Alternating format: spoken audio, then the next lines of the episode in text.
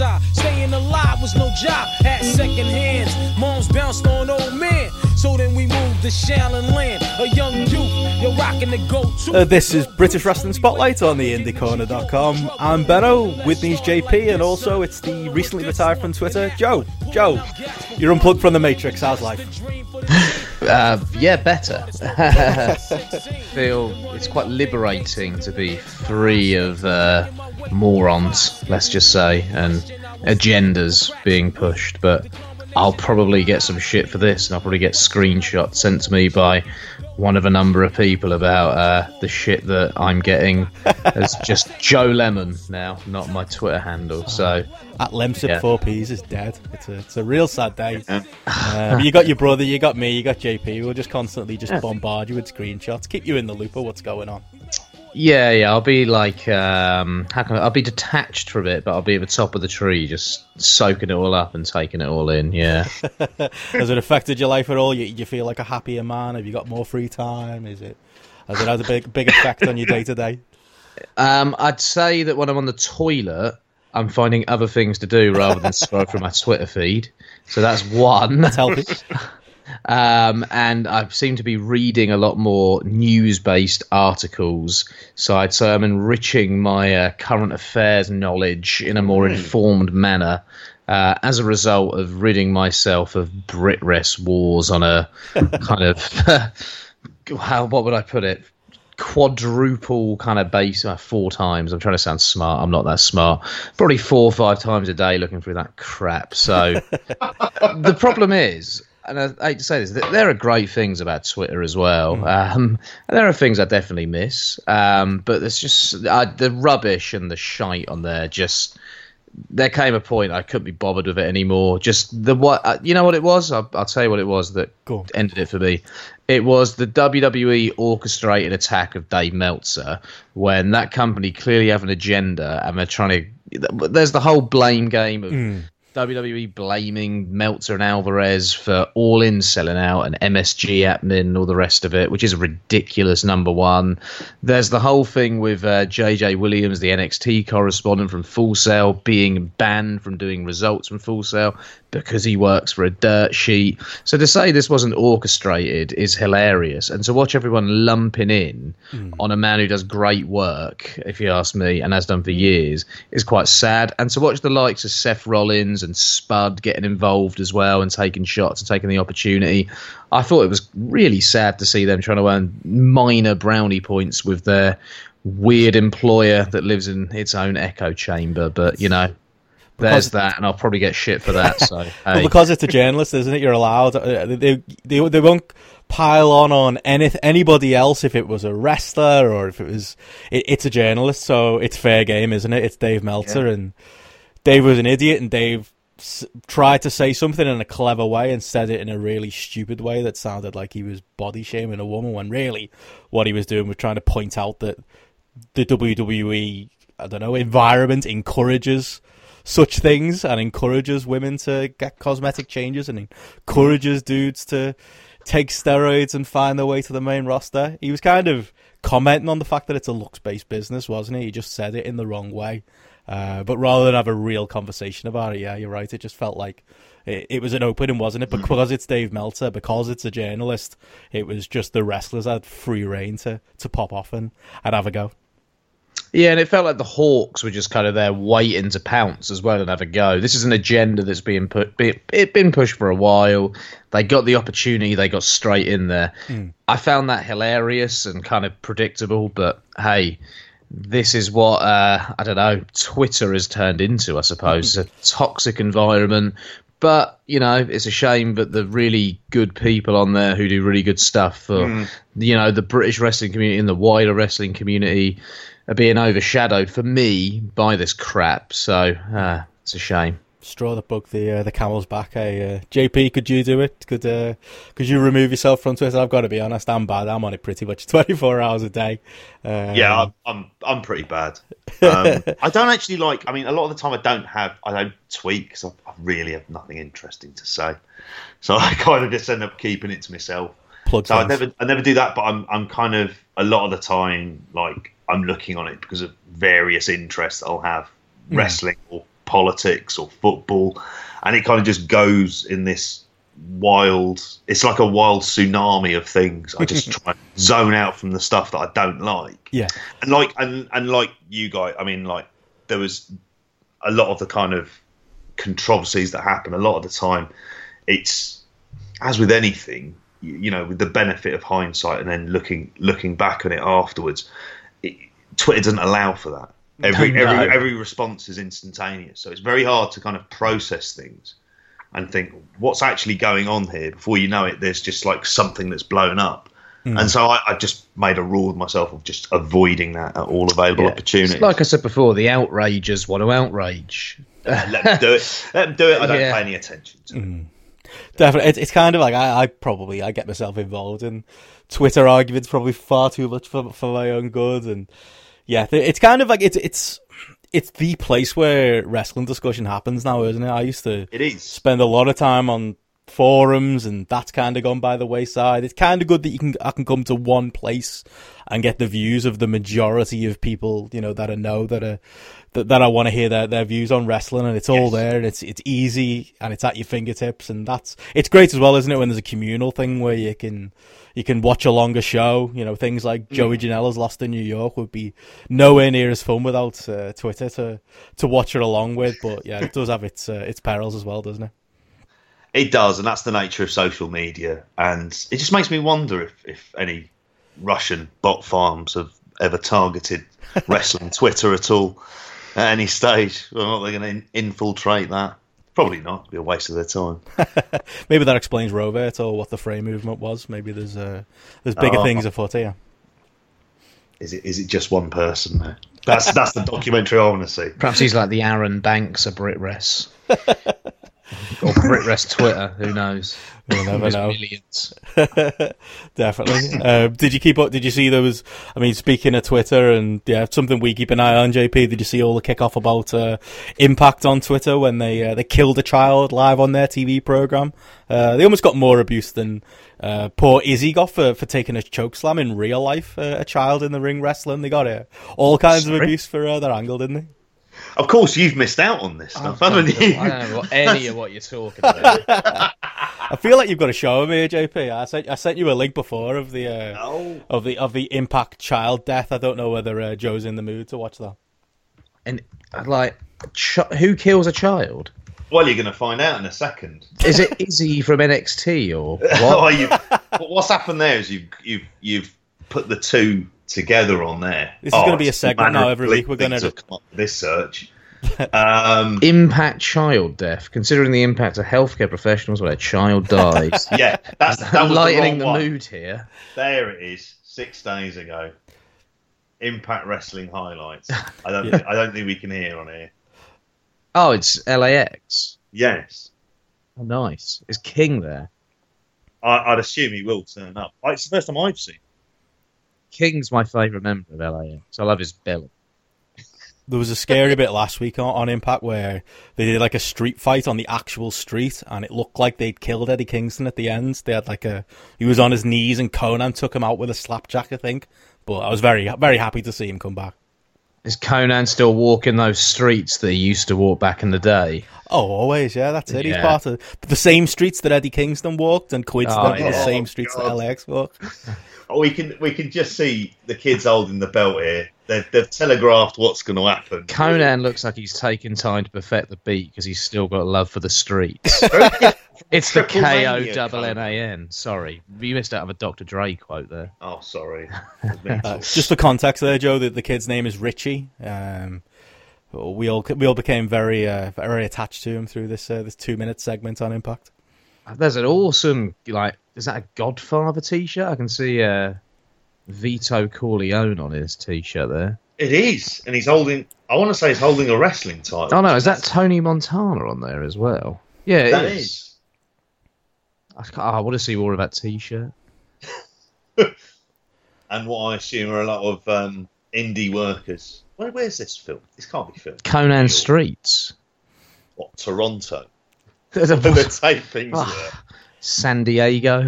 Oh, for anyone listening, this would be just absolutely terrible. You have to get this impact highlights I- on it. I enjoy the fact that it's like It's a, it's Oh a, my god! What's happening, JP? Oh, I've just seen him get hit by the car. It's, it's now right. Has the camera? the point of view shot. They're using the NWA straight out of Compton album cover style the, shot. the grief that people give Oh. TNA in their production, but they've got a camera in the poor boy's eyes. That's Uh, where we've yeah. came to. That's fucking hell. Um, Best segment That- you ever seen, Joe? Or That was pretty special. I've got to say, I'm, I'm I'm loving that closing shot. Like I say, with the point of view shot from the child looking up at everyone. That oh was oh, pretty special. we've obviously made incredibly light. So Eddie Kingston's a child How murderer. else can you take that? It looks well. Homicide and Hernandez were in the car as well, but I'm assuming it's the bloke in the back seat with the bandana over his mouth.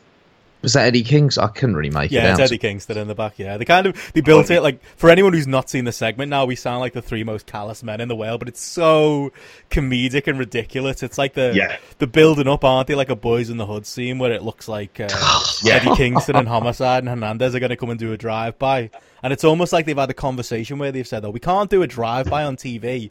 We'll do someone getting run over," and then someone's gone, "You know, you know, who should get run over." Richie. The, the poor child with the two belts over his shoulder. But they do it in such a comedic, like the camera cuts away, doesn't it? And it just runs down, clearly nobody in the street. It's like, it's half classic awful TNA, but half like I kind of respect it for how ridiculous it is and how well it fits into all the LAX stuff. I think if I didn't like the people involved as much as I do, it would be worse. But because you know and you're su- they're such established characters, it makes it funnier. I don't know why that is. Yeah, It- it's Konnan's involvement. I mean, I sat through all of Triple Mania whilst having food poisoning in Edinburgh, and the the Konnan there is like this one is the TNA Konnan I like. The hmm. one in Triple Mania is just like makes no sense whatsoever. But that's how I felt about the show. But then I did have food poisoning. But it, it's it's it's wild that there are just these roving groups of independent wrestlers that that, hol- that have this have these gangs on the streets and driving each other. Like that in and of itself, I just- I'm kind of fair game for watching it. I It's what just- being the elite should be. I oh, they, they could do their own being the elite here. I think, they, that's what they need. to being the streets. oh, there we go. But I love how Homicide and the rest of them have always worn their influences from like hip hop culture on their sleeves. You can tell, as Benno said, they must love like Boys in the Hood, Yeah. Menace to Society, the kind of nineties gang. Oh, I love Yeah. New Jack City, nineties gangbanger style films, which I'm absolutely fine with because Yeah. I'm, I'm a big fan myself. yeah. I'm gonna have to do this every week now. Just catch Joe up on everything that's been going on on Twitter. Um, this Yeah. this was one thing that you, I mentioned before. The fact that yeah, there's the whole thing with you know Izzy, the girl who used to follow Bayley around. She had a Yeah, she had a wrestling match and she took a full on choke slam. I don't think you'll have seen the gift, uh, Joe. That was a whole nother thing. That's a real child taking a bump in a wrestling ring. I've heard people How- say different things and say that they well kids can do all kinds of sports but i don't know for me that that was a step too far not this comedic impact stuff How old is she? it's like would it be 12 something like that i think she's twelve. What like is she wrestling like so- on some Florida indie or something? yeah i believe there was something to do with she trains at a certain place but it was another company i don't know the the name of the, the company but, Okay. Yeah Should have had Kenny Omega in with her. You know what he's like to carry an eight-year-olds to great True. matches. True, that happened, and no one really gave much much grief about that, did they? Uh, JP, would you let your kids get in a wrestling ring? Um, if I, can make, if I can make money off them, yeah. I'm, well, I'm all up for this. I don't have an issue with that in the slightest. Free tickets as well. It's your Yeah, dream. I'd be there. I I, if I could just be a, a, a core of the man that Will Ospreay's dad is, in terms of like, like pushing, like selling the merch and everything else, then they, I'll be living the dream. Well, they're going to Leamington on Saturday. I'm hoping Juice Robinson will finally inspire them, rather than them. JP's son earlier told me that JP's tried to push far too much wrestling on him, and he's not Yeah. impressed by it anymore. He's gone the opposite direction now. He's just going to hate wrestling and never watch it, JP. Ah, tough shit on him then. He's going to have to tolerate all of that. Um, Did you make them watch Triple Mania with you? No, no, I wouldn't dare do that. Oh, It was, do you know what? It was incredibly violent. I was quite shocked. I heard Uh, that, yeah. I've not managed to see it myself. I heard it was violent and utterly ridiculous. Yeah, it was. It was wild, and every and the commentary. Mm. Oh my lord, the commentary.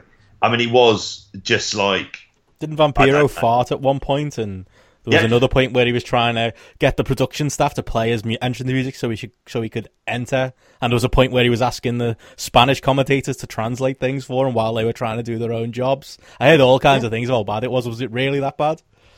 Um, I, I had fun. That's the weird thing about it. Like watching some of it is fun because it, it's and the crowd was super heated at points, and there was in terms of good matches. I'll and I won't go on for a long. I mean, I would say two. There was a very dangerous ladder match in there, and that's actually the the point to take. There was stuff in there. It was like Jesus, A Spanish fly into a, a Spanish a Spanish fly off the ramp onto a burning table was was one, and it was just insane. It was absolutely insane. Um, but I'd watch it because it's free and it's on Twitch, and I'd say it's worth worth a punt. Yeah, I knew as soon as I saw Twitch, I thought to myself when I was hearing about it, mm, JP's curiosity to be tweaked here. And when I saw Twitch, and I was like, he's definitely going to watch it. Yeah. Definitely going to watch it. Yeah. So predictable. And then you messaged me, and I said, I, well, "Look, they had a tag team that was Jack Evans, Teddy Hart, and Juventud Guerrera in a, in a faction with Jeff Jarrett, Australian Suicide, and led by Konnan. I didn't know you're such a big Jeff Jarrett fan. I, I just don't understand why he's there. You fan of the Road Dog as well, his mate? No, No, No. not, not a fan of his booking and bad I- justification of I, I angles. really am not. That that was again some a weird outrage that happened. I just thought I've got nothing to add to this. I'm just just leave it go on. Um, but yeah, I would say watch it because it's this weird juxtaposition of this amazing arena with this really big crowd that looks great, watching some at times awful, awful wrestling. I can't state how bad Pagano is. Like I, I'm sorry, like I don't know. I, he makes Nick Gage look like Lou Thesz. Like it's quite incredible. but yeah, I, I just yeah, watch it. Was it It's better or worse than Joe Janela's Lost in New York? That's what I want to know. Oh, that was Oh, a great worse. show. Worse, but I still haven't worked my way through all of that. I was a massive fan. I thought that show was awesome. Oh. That um, match with Marko, the guy from the crowd, Oh Who- God, yeah. Marko fly Stunt, everywhere. And who was he? Who did he face? I can't- KTV, KTB. who I've never heard of. Um, sh- uh, should I have heard of him? you wouldn't assume because you were at Mania and he was on the Evolve shows. Okay, yeah, okay, but that match and was GCW as well. that was one of the most fun matches I've seen this year. I think I was I was laid in bed while on holiday. My girlfriend was asleep next to me. Hmm. I think I woke her up because I was kind of having a few little moments where I was popping because of some of the crazy shit old Marko was doing. It's kind That- of like that he was- made a name for himself, didn't he? It's like he's. I think he got himself booked it all in now off the off the Yeah, back of it. Honestly, Yeah. it, I was watching it and I was thinking to myself, I don't know if I'm being a bit over the top here, but this is like 1996 Rey Mysterio style stuff in terms of how much I'm kind of blown away by the hmm. sheer amount of crazy stuff he's doing. He's even smaller as well, isn't he? He's like not even Yeah. barely five foot. I don't think even that. And his line to uh, KTV, and he just goes, um, and this is sorry, apologies for the language. I've sworn so many times already, though, rather pointless. You fucking twat. How's that? wasn't it? Sorry, carry on. Yeah, he says he says to Kate like KTV goes to him, "You're not old." He goes goes, "How old are you?" And then that guy Marker goes, "Old enough to fuck your mum," and slaps him in the face. And I just like, what? Hello, like I picked my interest sort of picked up at that point during that. So we know what you're into: child killings, mum jokes. That's JP. That's me.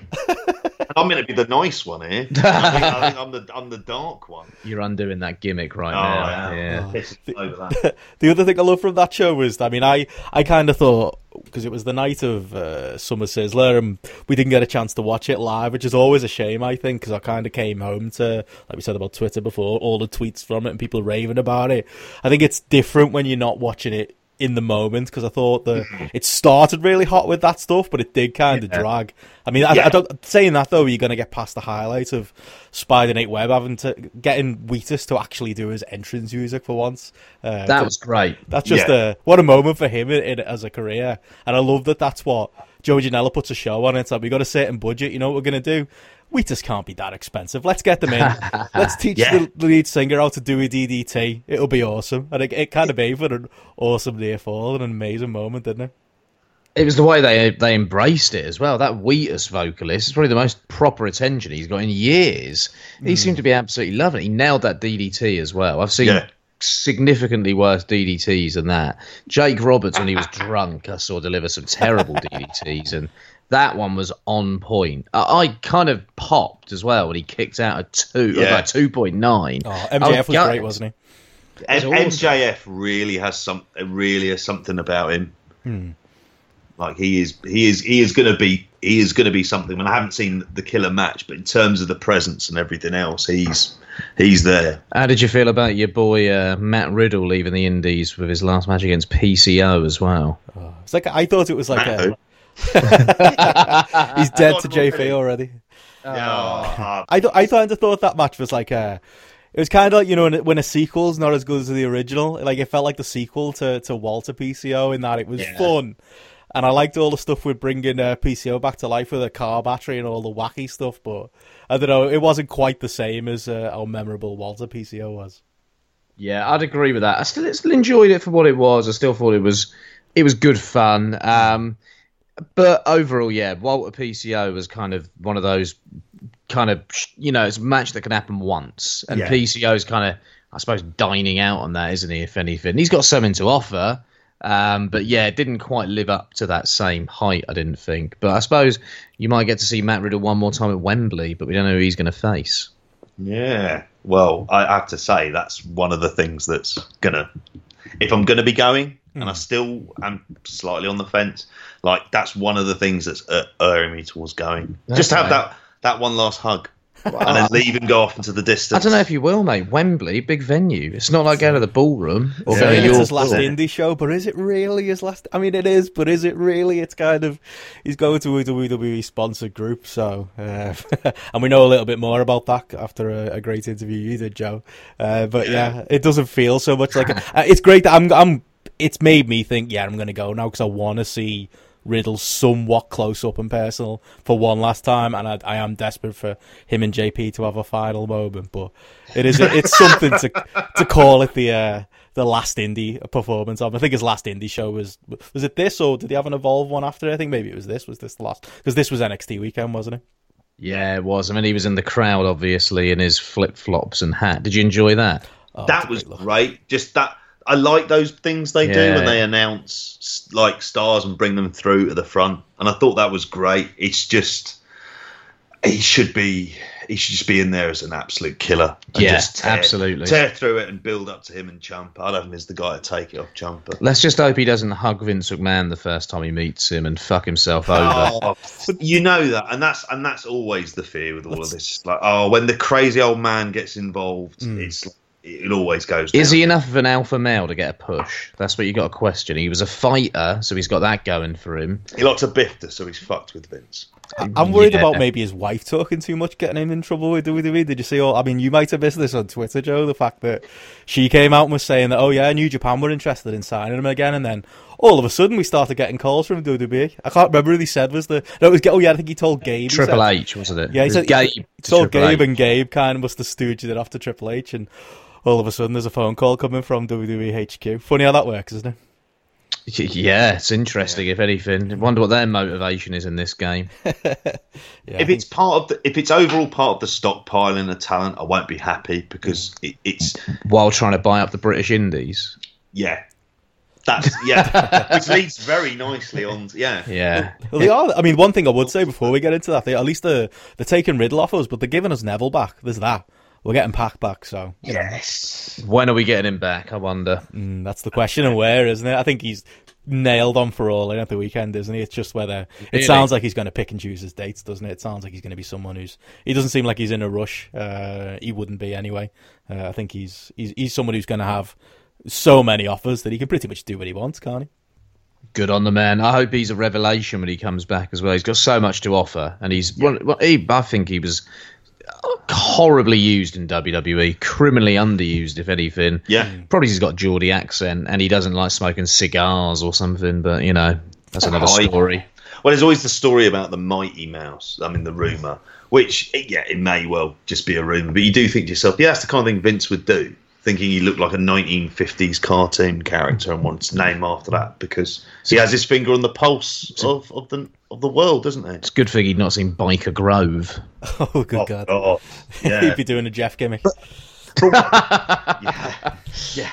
But wherever, but wherever he goes, I mean, it's going to be. I mean, that's one of the things that was, you know, I can imagine.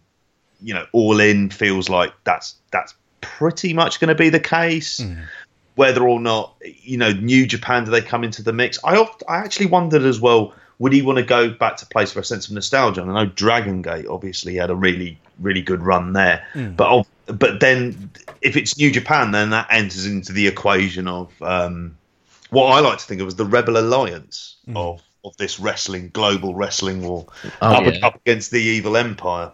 And who would you class as the Rebel Alliance then? New Japan, Rev Pro, CMLL. Yeah, the Elite. OTT, Yeah. kind of. Yeah, yeah. All right, I'll go. I'll go. ITV. Any anyone that isn't. WWE. I don't know what ITV. I don't know if I put ITV on the good guy side, but I, I kind of I want Neville to end up. On, the Mos Eisley Cantina, but that's. Star Wars references. I want Neville to end up on that side just because I want him to have something to sink his teeth into. I don't want him to come out and be. I mean, I think there's a there's a time period where you can do dream match guy with him, but his best work in WWE was by far when he did that heel run and he had a he had a real kind of ongoing story and character to get into. That's what I'd want to see him do. Do something more long term, and I could imagine that in a, in a New Japan. Um, him having saying that that that is sometimes where juniors go to die as well. Uh, but maybe yeah, Rev Pro could put a story together for him, or maybe he could end up in progress and they could do something with him. I just want him to have something to to sink his teeth into. I wasn't a, I was I was a fan of him before he went to WWE, but not a huge fan.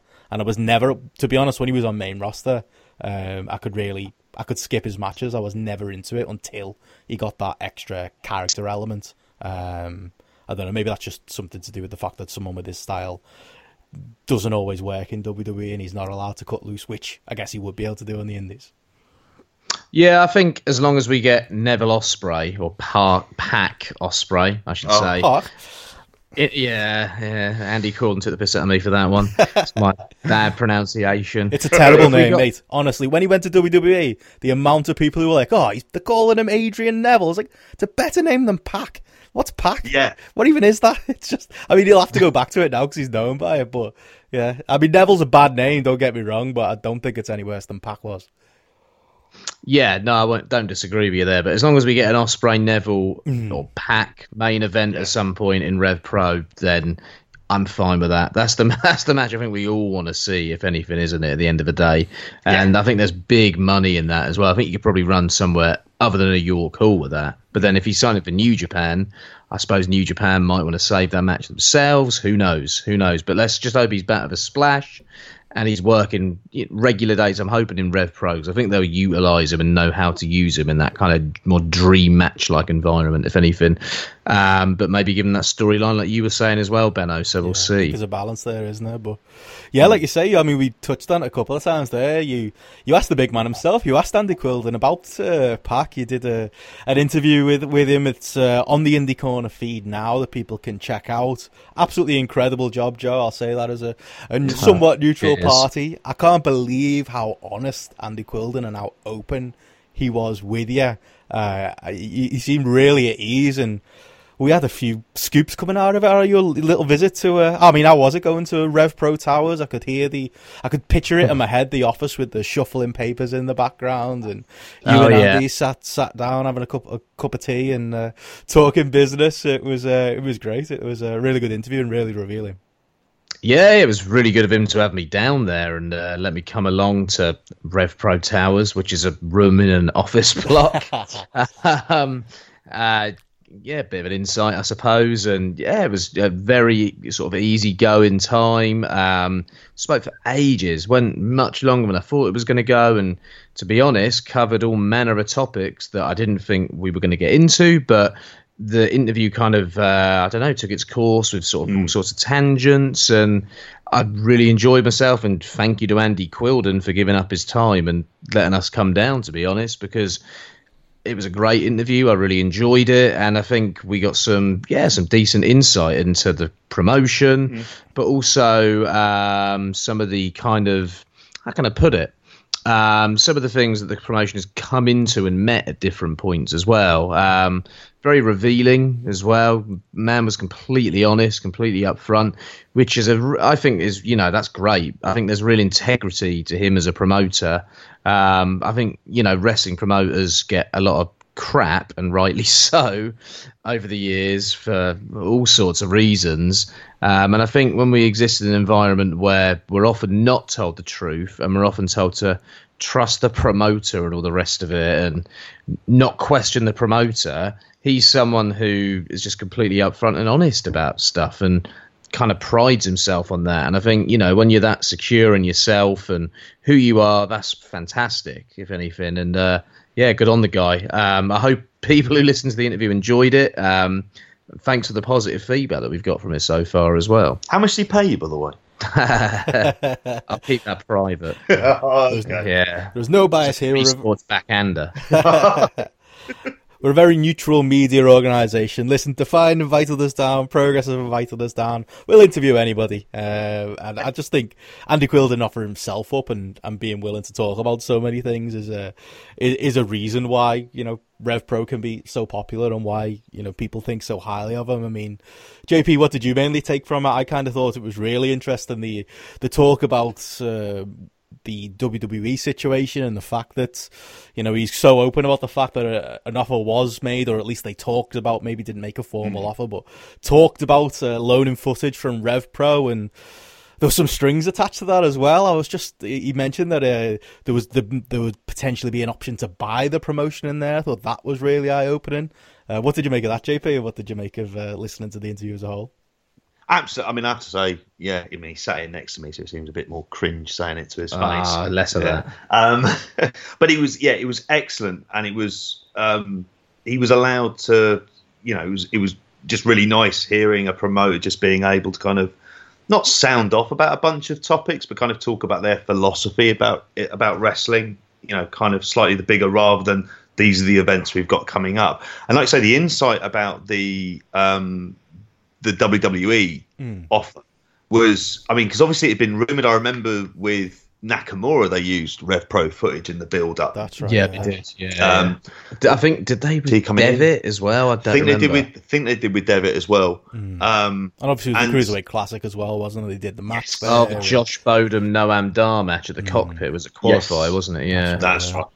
So, you know, that stuff is interesting, and it's kind of obviously it leads on to how many times have they made this offer, and have they hmm. made this offer elsewhere, and who have they made this offer to? Well, Meltzer's kind of said outright, hasn't he? He's talked about ICW have there being an option to, to buy there with the promotion. It does it makes you question. Does, does, does that include progress as well?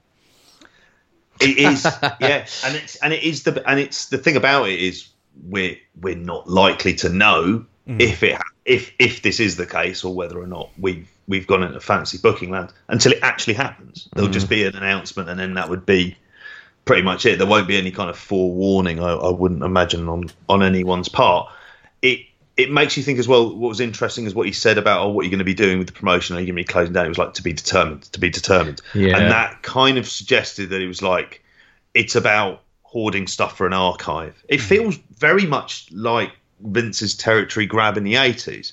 The kind of way you go in, you kind of want to make sure you've got the tape libraries, which I don't think at the time they kind of realised they wanted the ter- territorial significance of being able to run those cities. But you you kind of own the contents of the promotion. But the promotion itself is kind of neither here nor there. I always think of Stampede more or less dying. Oh yeah, and the one million pound offer, and That they got a hundred grand, and Yeah. yeah, and and and that type and those types of things. So, you know, we've said it so many other times, and we kind of nailed our colours to the mast with it. Is they're very very predatory as fans. I don't. I mean, especially if you're a hardcore wrestling fan like fans like we are. There's there's a lot to kind of fear from them. So, for example, the announcement that they're going to be doing, um, they're running a, a camp in Germany oh, and it just makes you go, "Oh no, please, just leave leave them alone." Like, but it is, it, and, and you've said this before. It's the psychopathic need to control every aspect of wrestling, and then to make their version of wrestling the only version that exists. Something Yeah. very sort of 1984 about it in its own weird way. It's very interesting that he's not allowed to use their talent anymore as well, isn't it? Uh, yes. Which kind of tells you something there, doesn't it? Like a little bit of spite maybe on someone's part there, let's just say. Like I Um, said in the interview, it's almost like they see them as a threat, but again, what's the threat really? I mean, a it's threat just to these crap NXT UK shows Yeah. where we've got guys we can see in other promotions doing WWE style for the most part. Like I, I said in the interview, like uh, WWE style. If I want to watch that, I'll go and watch. I don't know Raw. I don't know why I would. I must. I'd probably have to be insane to sit for a three-hour Raw these days. Um, but I can see it there. I don't need to see it going on in the UK. If say all the British companies closed down tomorrow and I was left with left with NXT UK, I'd end up reluctantly watching it because I like wrestling, but I won't be enjoying it. Do you know what? I mean mm. Is that a weird thing to say? And a weird no, way to I, think? I, kind don't of, know. yeah. I mean, that's the problem with WWE because they are so dominant within the marketplace.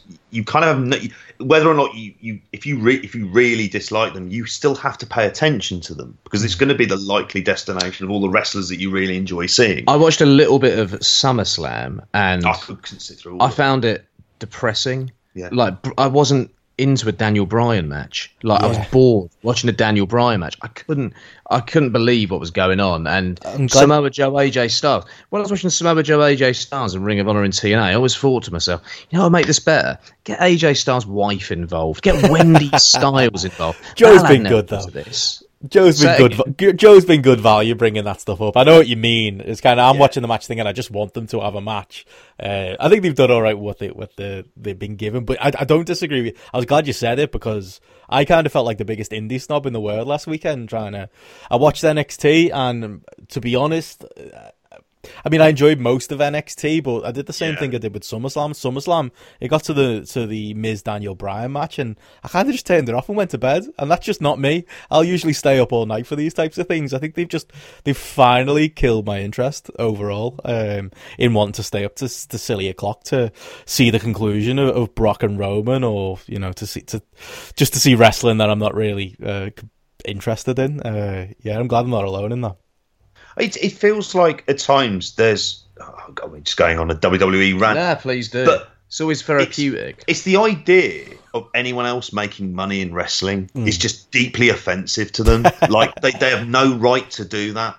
So small indie promotions will have like all manner of of things happen to them and trying to block book uh, you know arenas to make sure that they you know around WrestleMania weekend rather than doing what any other kind of sport would do which is kind of embrace the whole festival atmosphere. It's like now fuck you lot you're making money. And hence their reaction to MSG um, being run by Ring of Honor and New Japan.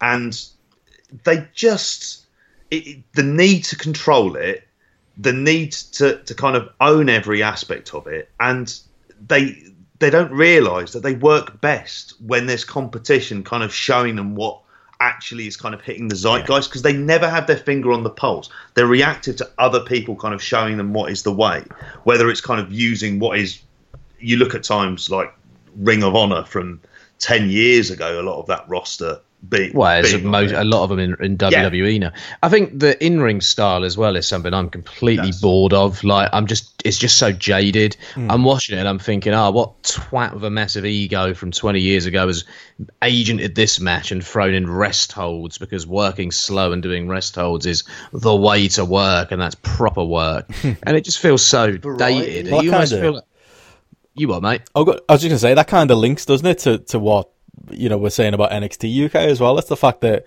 would you rather see Tyler Bate work an NXT TV match, uh, or would you rather see him, you know, with Will Ospreay in Fight Club Pro? It's kind of like there's a, I don't know. It's just I mean I, I spoke to Andy Ogden who, who went to the last NXT UK tapings in, in Birmingham, and he was he it sounded like he had a great time, and he was saying it was a great. I think it was Devlin Dunne match there that that he loved, and that it it was a good night out. But yeah, it's not really my thing. I'd rather see. I mean, it, it links to another thing Andy Quildan said, didn't he, to you in the interview that uh, Rev Pro have got their their their uh, their TV deal. I'd rather see their version of, of what TV wrestling is rather than see another WWE product uh, on the TV airwaves. Yeah.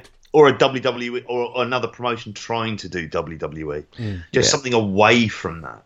Just as for the sake of variety. I gotta say, I do like NXT. I do really enjoy the shows, and I uh, when I dip into the TV show, I find that the TV show is quite consistent in the way it's booked as well. Like it doesn't insult my intelligence, and the ring style is slightly different, and it feels like the guys have got a bit more freedom. You're saying about Tyler Bate, I think. Honestly, I do like his match, and they've got that little bit of direction. Hmm. I don't know if the agenting's slightly different in NXT. I don't know what the inner workings are of it, but it doesn't seem as counterproductive as the main roster. When I'm watching SummerSlam, watching when I'm watching main roster stuff, I never feel like they are thinking about the guys' positives in ring and what they're good at. Hmm. When I'm watching NXT, like when I was watching that Tyler and Trent against Undisputed Era match at SummerSlam, I was thinking, right, they know what works for Tyler doing crazy offense and doing strength moves and running around the ring and showing off his athleticism and really getting over by doing those moves. And they know that Trent can bring the personality and can use his strikes when he's in trouble mm-hmm. mm. to get this over and engage the audience more. And I'm thinking, right, this is actually really positive booking of these two guys. They work in this environment, but you know, as soon as they get to that main roster.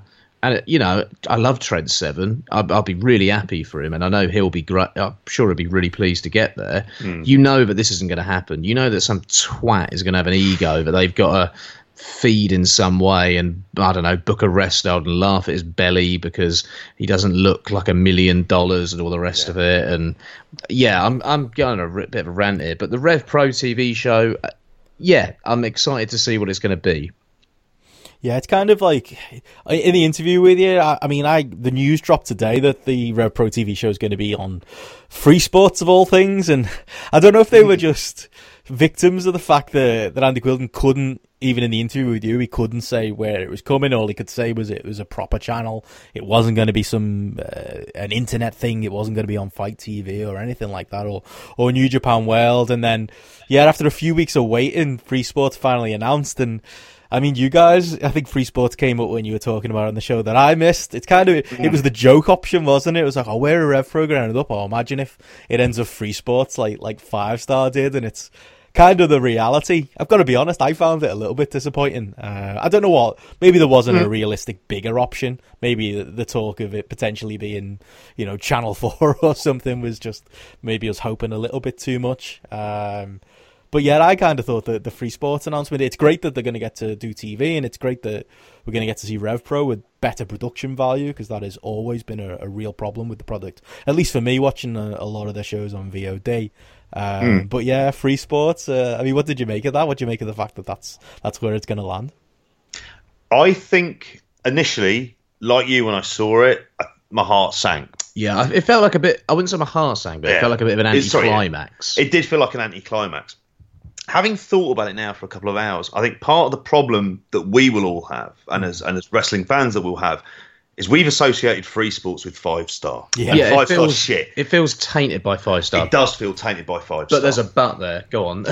but as in the cold light of day, depending on like how obviously there's the splitting costs and depending on how much they do and kind of the live gate and whether or not they're able to get the venue for relatively cheap because it's during the week there are factors where this can be i wonder whether or not this ultimately can be like a good calling card to see if this type of wrestling made by people who understand wrestling mm. can connect with a certain amount of an audience and whether or not then other channels then look at it as a result and think this is something viable to fill up the airwaves in a such a fractured sports market environment where everything is on everywhere whether it's like you, Amazon are buying up uh, sport rights now, so you've got the digital. Eleven sports are coming into yeah, play, yeah. and you've got all of these different channels about whether or not it's something that is a good calling card with a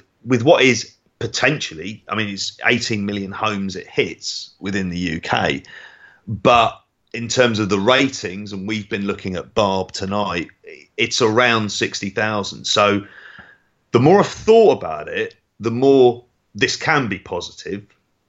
It depends, though. Like, do we know the slot they're going to be on?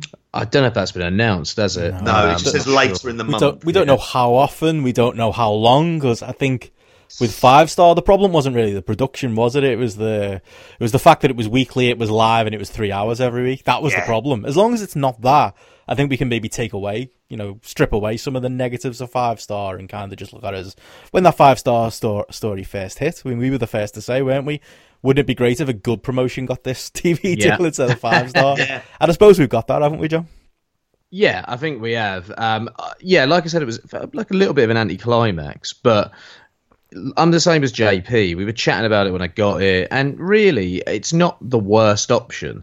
When you think about what wrestling is, when you, think about what British wrestling is, it is a niche interest. Hmm. And when you look at the sports, free sports broadcast, and when you look at some of the lower Sky channels, there are similar types of sports on there. So we were having a look through Barb earlier on, hmm. and free sports, the highest rated show in July, as an example here, was cricket, and that did 58,000 viewers.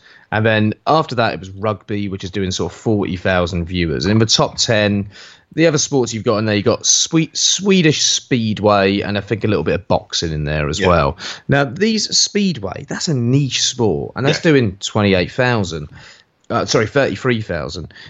I'm looking at some of the other channels, like say, if I go to say Eurosport, and you're getting cycling doing sort of seventy thousand, and then if you go over to say Sky, and you look at some of the fractured Sky channels now, some of those channels are not doing good ratings on Sky Sports Premier League. I know that it's, it wasn't in the football season in July, And the World uh, World Cup. Yeah. Oh, it'd be the end of the World Cup. Yeah, but the highest rated program was on the 28th of July, which was Mo Salah's Golden Boot, which did 37,000 viewers. And even What's though that, it's a, Benno? hey i like mo Salah. he's good in my fantasy team I, I'll, I can live with him but even though it's a paid channel, it's still do it's still got a higher profile and it's doing lower numbers than what Free Sport are doing for their highest rated shows. Hmm. So I do wonder in some way if this isn't the worst thing and that it's a product for us. In the interview I did, he speaks about wrestling fans and wanting to supply a product for wrestling fans and not just these casuals and saying that who are saying wrestling fans don't matter and we need to get casual audiences, which I get. Yeah. But at the same time, this is a product for us, and it's going to be doing, say, 30,000 viewers on a Thursday night in a one, two hour time slot. It could be all right. It could be okay, and I'm kind of fine with that. Mm. I think the Yeah. only it's kind of I think the thing for me it's the spectre. You know, you talk about the ratings there and the fact that nothing on free sports does particularly well, really. I think the worrying thing for me was the fact that maybe not worrying because it sounds like Rev Pro doing the right thing. They're not. It doesn't sound like they're taking a huge risk other than the live costs of putting the shows on, which you know they'd be putting maybe not this many shows, but shows on anyway. The production costs and the production work is being eaten up by uh, the production company and by Free Sports, so that that's kind of out of the way. But five star, even the first week when we didn't know what it was, and you might get randoms just putting it on for it being the wrestling. It still didn't crack the top ten on Free Sports. I remember at the time keeping an eye out for, you know, where it come. And I can't remember. I think maybe that the, you might have the numbers in front of you, but the the tenth best thing on the channel was only doing about ten thousand viewers, and and and five star still wasn't even cracking that. Um, I don't know whether Rev Pro would have a uh, do better than that, or maybe it's something. Maybe it's not a huge thing to worry about with the fact that free sports. You know, even having that experience with five star, the fact that they went through that and they had a company that literally went bust while they were uh, delivering a three-hour TV show for them every week. It's actually a shock that they've not just ran away and decided we're never going to do wrestling again. I suppose it is a positive that they've they've come back to the table um, and they've come to Rev Pro. Um, I bet you PCW were a bit gutted they didn't come to them after because they were in the running last time, weren't they? When five star got it, but they've come to Rev Pro and they've clearly made an offer that's that's been worthwhile for Andy Quildan. Hmm. So yeah, maybe saying that they're, they're more confident in the in a wrestling product, or maybe they just want something a bit different on the channel. That it's it's worth the risk for them, even if they're, they're thinking it might not do huge viewers. Yeah, there, there's various things that make me think about in terms of promoting it, like whether or not and how much advertising revenue are they going to be getting from this, mm. if there's any mm. any at all from that. Um, are they going to be now free sports as far as as far as we're aware is like a, a an offshoot of Premier Sports Yeah, it is. Which- It is. which I actually subscribe to because I, I do mainly for my dad because it has the Gaelic football on it. So I mean, I'll watch that as well, obviously. But like, it is, it is kind of a lot of a lot of niche sports. Is there anything in terms of being able to promote this? I'd assume it'd be a much, it's a lot cheaper than what they were doing with Five Star, which mm. was, I mean, God, you were in Liverpool. What was it? How many were there? In the... it was in the hundreds. I remember I could do a head. You count. were outnumbered by black curtains. Yeah, yeah, that was it. I was at the first one at the Echo Arena, and yeah, it might. That was the thing with Five Star, wasn't it? They were running arenas but doing hundreds. Um, it's not going to be that, is it? It's going to be a no. relatively busy York Hall. It's going to look better on TV, surely, yeah. than than empty arenas did. Yeah, and Five Star's reputation when they actually ran those shows in Free mm. Sports was was dead. It had been tainted so much by that point mm. with how they'd screwed people over. They had really bad pub in the kind of wrestling community as well, based on what, what they did done. with the Manchester Arena. Yeah, so. yeah. So that they weren't in a good spot. Rev Pro are not that company. They've got a following. Yeah, it's a niche following. I know that. Yeah. But at the same time, there's a little bit of buzz on them as a UK promotion. They've not got a bad reputation at all. That these could be positives going into this, I suppose. Um, I think the other thing to say is as well, Five Star were booked in for three-hour live shows. Yep. If you hear what Andy Quildan says, he says that originally he was offered going live and he turned down going live. So it almost feels like Free Sports see live sports as the best approach. But luckily, and I think this is probably a positive, that it's not going out live yeah. as well, because that adds that extra pressure. And I wonder if the time slot for live was longer, possibly as well. Hopefully, this is maybe an hour, maybe an hour and a half, which gives it that li- smaller time slot, and it's not a three-hour commitment. Because mm. I think for anyone committing three hours on any given night, like I'm a massive film fan, right? And I look at my film watch list I need to watch, and so many of the films on there are about three hours or close to long because it's rare I get a three hour gap that I can watch films in, mm. if hmm. anything. And it's the, kind of the same with wrestling. So I'm hoping this is a smaller time slot as well, mm. and you may get maybe a little bit of pickup on randomers flicking through and seeing something a bit different and a bit more unique. If you're switching over and you see an empty arena, I'm going to be turning that over. But if you're seeing a kind of more lively York Hall, mm. uh, more of an intimate environment, quite intense, hopefully people stay in there. With a production crew that actually have filmed at York Hall before for the boxing, and I think that's that's one of the things that Free Sports have committed to is that once a month they do fight nights, and obviously in in this country boxing is has had like a hell of a resurgence in the last few years. Mm. But it does give you hope in terms of when I've seen York Hall filmed on Sky that you can yeah. you can make this look like a hell of a product. Yeah. Um, if like filmed correctly with somebody afterwards who's able to go through the footage and like like Andy Quildan can, would make hopefully if you can sit down and go right, this is this is the stuff we need to focus on and kind of go through it because I'm not whether or not that production crew know how to kind of film and edit. I'm thinking of like AXS with New Japan when they've done the live specials, and it's very clear that the AXS TV crew have not like they've not been brought up to speed by the New Japan no. crew about how to how they think wrestling should be filmed. So hopefully, and I can't see why he, I don't think he would agree to it. Mm. Andy Quildan will be able to look at that and say, do you know what?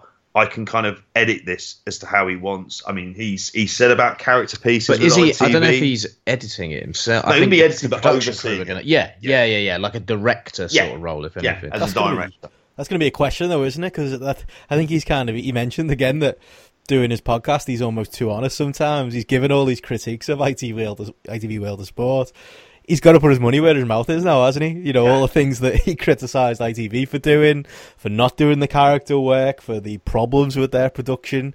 Uh, obviously, as he said, it's it's not going to be perfect show one, uh, but you're going to hope that you know he'll have a different vision than what they've done with ITV Other Sports. I think it's it's interesting that you know he's bringing some of the names that he's using for it. The fact that he's got uh, Colt Cabana on the show, the fact that is Dean Allmark announced for the show. Is that right? I don't didn't, don't know if I yeah. saw him for the no TV James tapings. Mason. James Mason, that's right. James Mason's announced for the show. That's yeah, kind of a British Jacob. You, you've got a link to like uh, British wrestling past, haven't you? That's the the type of thing that people expected ITV World Sport to do, which they haven't done. It sounds in a lot of ways like they're they're going to try and maybe learn from the, the mistakes of ITV and yeah, again put put his money where his mouth is and and you know fix some of the, the critiques that, that he himself has had about ITV World of Sport. That kind of makes me positive on it as a as a TV show. Yeah, and it's not a bad platform to learn from either, is it? World of Sport, because I think the flaws with World of Sport are so obvious. If mm. you're a wrestling fan, you can really see them. Mm. Um, so to build on that, and he seemed very positive about reality pieces and personality pieces. So I'm really hoping that's something that we do see in the program after what we've heard from him about mm. that previously. Interestingly, I was just having a look at Free Sports again, and the last fight night they did was at the end of July. That attracted f- about 30,000 viewers, it came in at. Yeah. And that was ninth for the month for Free Sports, if Now anything. So, and that's Friday night, nine o'clock. Yeah. So it would make you it would make you wonder whether or not they want to do like a kind of fight night block or something like that, Yeah. which is obviously Yeah. what's happened in the past with WWE and UFC back on. that's what AXS do in America as well, Yes. isn't it? Because they do the New Japan stuff, but they do some, is it MMA they stuff? do lots of? MMA, you like the small ones like LFA, and Yeah, stuff, and a bit of boxing as Yeah. well. Yeah. So it would make sense for them to do that. Maybe And they'll put it on Saturday night and go head to head with Fludder. That could be an idea. Get the uh, the Saturday Oh. night wars going in the UK. You could uh, you could go with that. They've got their deal, haven't they? On is it Fight Network UK? That's where PCW have landed. Yeah, yeah. That's a bit weird, isn't it? That that's kind of maybe they were in.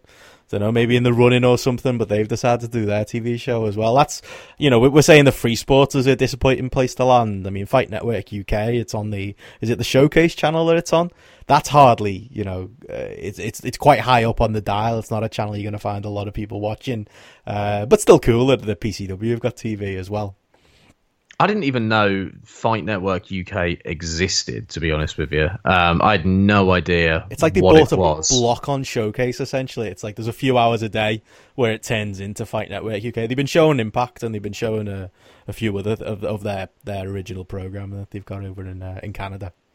Okay, is that part of the Five family? Is it like a Viacom channel? No, it's, it's showing, separate. It's separate, and strangely, Impact is on there on Fight Network live, but you can still watch it on Five Spike through the, the normal Five channel as well. It's a bit weird that they managed to, to do that deal, but maybe it's because it's Fight Network themselves who already own Impact are, are kind of allowed to do it. But yeah, Okay. Maybe that's where the. PCW connection comes in as well. They work with Impact quite a bit.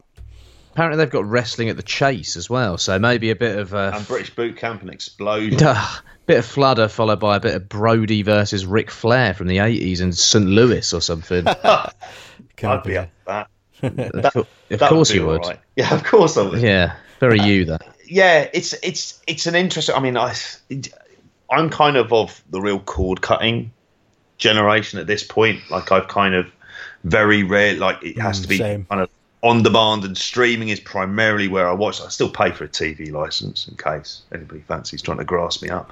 But I love the BBC. It's a brilliant institution, but I'll have that's it. But I like with this. Is it something that's going to be broadcast on YouTube? Mm. Let's say because I think like with MLW, obviously being on beIN Sports, but now being able to be viewed worldwide on YouTube, that that's you kind of want to be able to offer that. You wanna have both, don't you? altern- You wanna have a backup. Both. And that goes for Rev Pro as well, because looking on the Free Sports homepage, it doesn't seem like there's an on-demand Well, last- service. On there. Last time for five. and it's all in SD, which is something that would I think will might wind me up eventually. Last time for Five Star, they had uh, they were streaming on Joe Hendry's was it his Twitch account. You could watch Yeah. Five Star live there. That was I kind of their, that was their online streaming equivalent, wasn't it? Maybe we'll get get a similar thing with Andy's Twitter page. Maybe you will have to re-sign up to Twitter, Joe. Maybe they'll go live there, or they'll tout it out or something. Oh, I'll use my girlfriend's Twitter account. That'll do. That'll do me. That could be an idea. um, I suppose we should, uh, while we're talking Rev Pro, we should talk a little bit. I mean, you guys on the last show did a, a big preview of their uh, Summer Sizzler show, and we all made the trip out there. I got lots of grief. Hey. Uh, yeah, I got lots of grief for, for this being my first trip to York Hall. Um, I kind of felt like saying to, I've, been getting grief on Twitter as well. Kind of felt like saying to people, listen, you know, I've made trips to RevPro before. I've gone to Reading. I've done Walthamstow. I've not done York Hall, but where were you guys when I was going to uh, the the Fusion nightclub or going to see Preston City Wrestling in uh, in in the in Preston Town Hall? They, they, for me, they, they were that's the real arenas that you want to get to, not this York Hall nonsense. Uh, I wish I was there, it. mate. I've, I've seeing you know Fludder in his pomp with Councillor Drew Gale.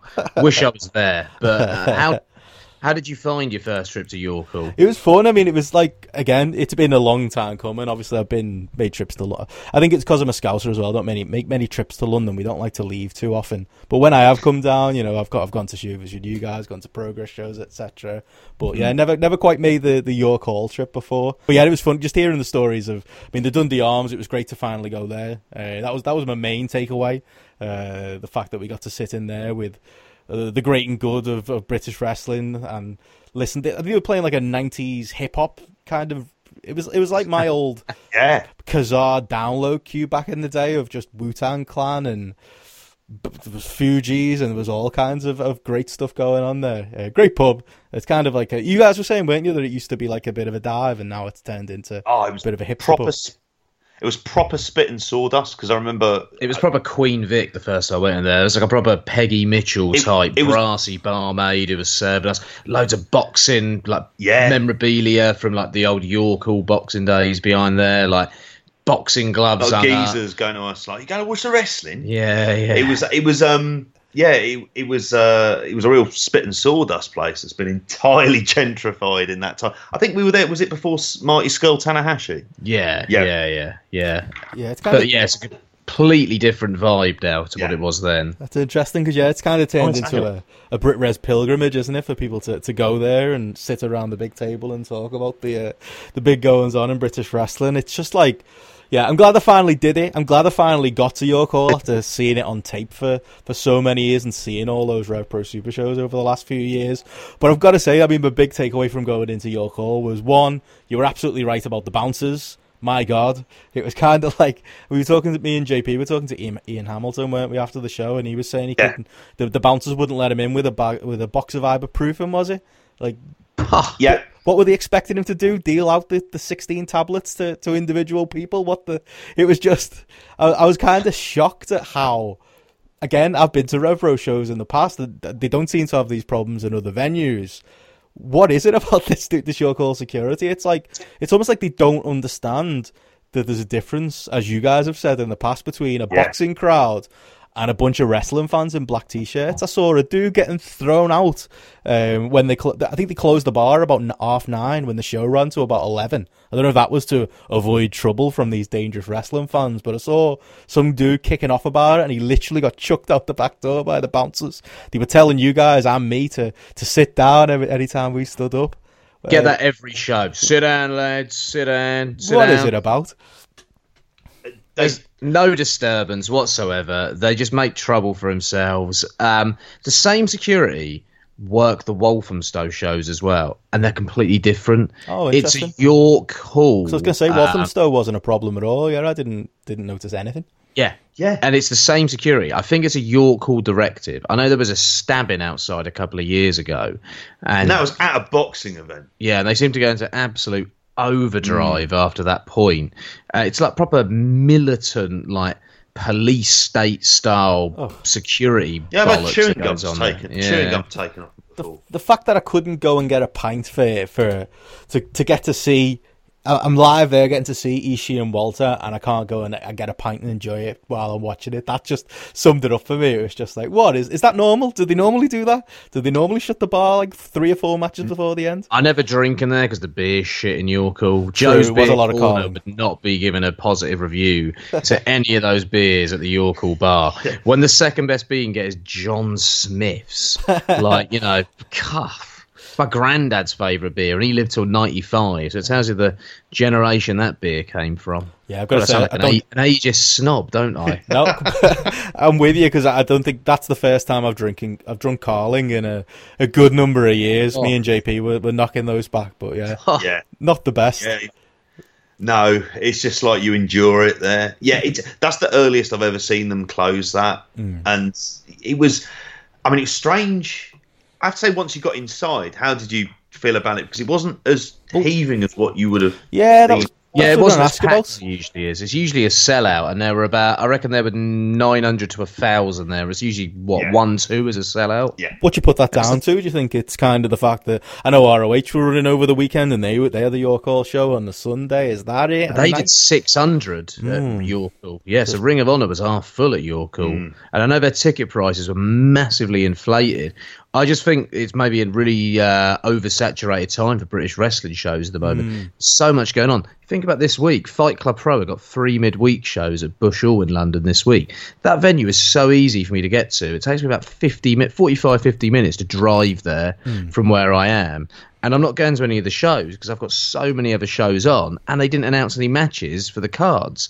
So I thought, oh, I'll skip it. So I'm having to choose more and more shows to pick to, hmm. to go to. So I think people have got to be making these choices when there are so many shows going on at the moment. So it is a tough one. Hmm, definitely, yeah. I think I thought that that's probably a big part of it, isn't it? I kind of thought that is Ishii Walter not enough to draw that. I think maybe Rev Pro thought that. Maybe they just having that one big match on top, and it had hmm. support as well as you know the stuff we'll go through now. You know, th- stories that they built over the cockpit shows, but I suppose they only had the one big dream match, and maybe maybe they could have loaded it a little bit more. But a little bit disappointing, but still, it was busy enough, wasn't it? And it was it was loud enough being in there. That was my other big takeaway. That being there live, sound travels a lot better than it does on the crappy VOD that uh, Yeah. I ended up watching a few days later. Uh, Walter's chops do not sound quite as loud uh, on the VOD, but yeah, I mean, as a as a as a building, I'll definitely come on back, be doing that York Hall uh, trip again with you, um, just to make up for the years where I've not been going. But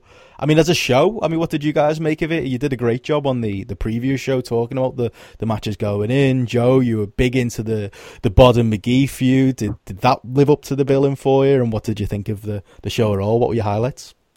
Um, I thought the show was a good show. I didn't think it was the best York Hall show by any means, but I thought it was a perfectly solid and perfectly enjoyable show. I didn't think there was anything that I would say was bad on the show at all. Uh, a few things I was a little bit disappointed in. Bodom Magee, I think, has been the sleeper feud in British wrestling this year. I think Magee has been amazing. He's really made a sort of star of himself in Rev Pro this year, and I'm hoping to see him few more places because he's really got something. Um, but the match didn't live up to my expectation. I think the other matches took me by such a surprise, and the Portsmouth match there was so felt so complete and was so um, mental. This one felt a little bit slower. It felt like they were going for a slightly different style of match, if anything. Things were a little bit more maybe thought out, um, and it maybe didn't connect in the way I thought it was going to. I thought Magee got reasonably over on the night, though. Yeah. Um, there was some good chance for him as well, and he came out wearing his uh, new attire, which I, you know, wasn't expecting because he's been young boy, black trunk Dan Magee up until now as well. Um, but you could tell a few people didn't know he was, but I think people dislike Bodom so much that for, for Magee to get over in this setting in front of more people, Bodom was probably the ideal opponent for him, if anything. And yeah, I thought it was a good, enjoyable match. Bodom got the win. I can see him doing more of them from here as well. Didn't feel like this was the end of this with the little handshake. Um, so we'll see where this goes. I really hope Dan Magee um, gets out there a little bit more and continues getting bookings because, like I say, he's been in my opinion, the best young guy on the British scene this year, and I don't hear him getting anywhere near the level of talk that he deserves from the stuff that he's done this year. He's far and ahead of anyone that I've seen with a couple of years of experience from any of the other wrestling schools around the country. I think. Hmm. I, I kind of he's someone who the little that I've seen of him I've enjoyed, but I'm someone I'm kind of the the ideal. I mean, I don't get to see every cockpit show, and I haven't seen. I've heard you rave about this feud coming in, and I'm the kind of person who, like you talked about on the preview show, that maybe needed maybe that just little video recap to to tell me what the story was going in. would have helped. I, I think the fact that it's clearly obvious what's going on, it's an easy to tell story in a match, but yeah, I think it kind of missed that, and it just felt, I don't know, JP, it felt off. I thought just the fact that, you know, there was a couple of botches in the match that hurted as well, that weird botch on the, the apron where they were doing a reversal to a tombstone, and then they both kind of fell over to the floor, so did the spot again on the floor, which is just the worst thing you can do. Oh yeah, when yeah, a did spot look goes yeah, wrong. And yeah. the finish was weird as well. Just yeah, I was kind of ready to be maybe not blown away by this, but well up for it. And I, I've got to say, I, I felt a bit disappointed. Yeah, I, I think I just thought it'd be more of a war, Yeah, I, I Uh, think that we were all expecting more of a brawl, weren't we? With Yeah. the nature of the feud, which if kind of would have played really to Magee's strength. Yeah. I think Bodom would have been able to hang, but that would have been something a bit better. But it, it didn't have that vibe to it. It kind of it was not like the story had changed, but it was less about these two being rivals, and kind of felt more about his Dan Magee's debut at the at the York Hall. Bodom's been there obviously lots of times now, and that was more of the dynamic. Mm. And I think it, it, would have served them better to kind of have a wild brawl. To, yeah. To start off, I, mean, I know this goes into fantasy, and to get the territory. crowd going a bit sort of Yeah. crazy at the beginning as well. Yeah, no, I think sometimes as well with these Friday night shows, I think you do because people have been maybe come from work and they've got there a little bit late and they're just coming into the building. I think you need that hot opening to get you up after Yeah. that long day. I think the Saturday York Hall shows are a little bit different. Maybe hmm. you've had a little bit more time. You spent the day in London possibly, whereas with these, I think you want that fast pace, that maybe sprint style eight nine minute match to get you up for the show, if anything. Hmm. And I really thought this match was going to do that, and I felt that it did it to a, to an extent, it didn't do it to the level I thought that it was going to do it. Let's just say. Fair enough. Uh, I suppose the the other kind of long term feud match that was on the show that kind of caught my attention going in uh, El Phantasmo and David Starr. I thought that was a better example of of what we're talking about with Rev Pro storytelling. I think they they at least tried to make the effort with doing a, a video um, and, and get us somewhat hyped for the match. Although, yeah, the video wasn't the best, but hey, hopefully that uh, that TV production is going to help go forward with that type of stuff. uh, that was something I really enjoyed getting to see David Starr do his awesome heel work and get to see El Phantasmo again live, who does such good work in Rev Pro and has really come along, hasn't he, the last couple of years? Yeah, I think so. I think he's possibly the most improved guy in this country this year is El Phantasmo. Uh, he's a different wrestler to what he was when I first saw him, say, a year or so ago. Um, I think he's really improved confidence wise as well. You can see there's a bit more self confidence there as well. And this is a feud that's kind of been bubbling under. And again, I haven't heard get a lot of talk, but on the cockpit shows, show to show, it's been a decent feud. They've done some decent stuff. I think Starr's on fire with his promos at the moment. Um, he's, I think Rev Pro get the most out of Starr. Um, I know we've got shit for saying that Starr is underused in progress. He is underused in progress tag team with Jack Sexsmith. How can you argue that? It's just he's he's there to give Jack Sexsmith something to do, Yeah. and they're a fun tag team. But thi- this guy has so much to give as Oh, a singles guy. yes. He's great in the ring. He's a great character. He's one of the best heels we've got on the indie scene at the moment, if you ask me. And I love the dynamic that he's got going on with Shay Purser here Oh, as well. awesome.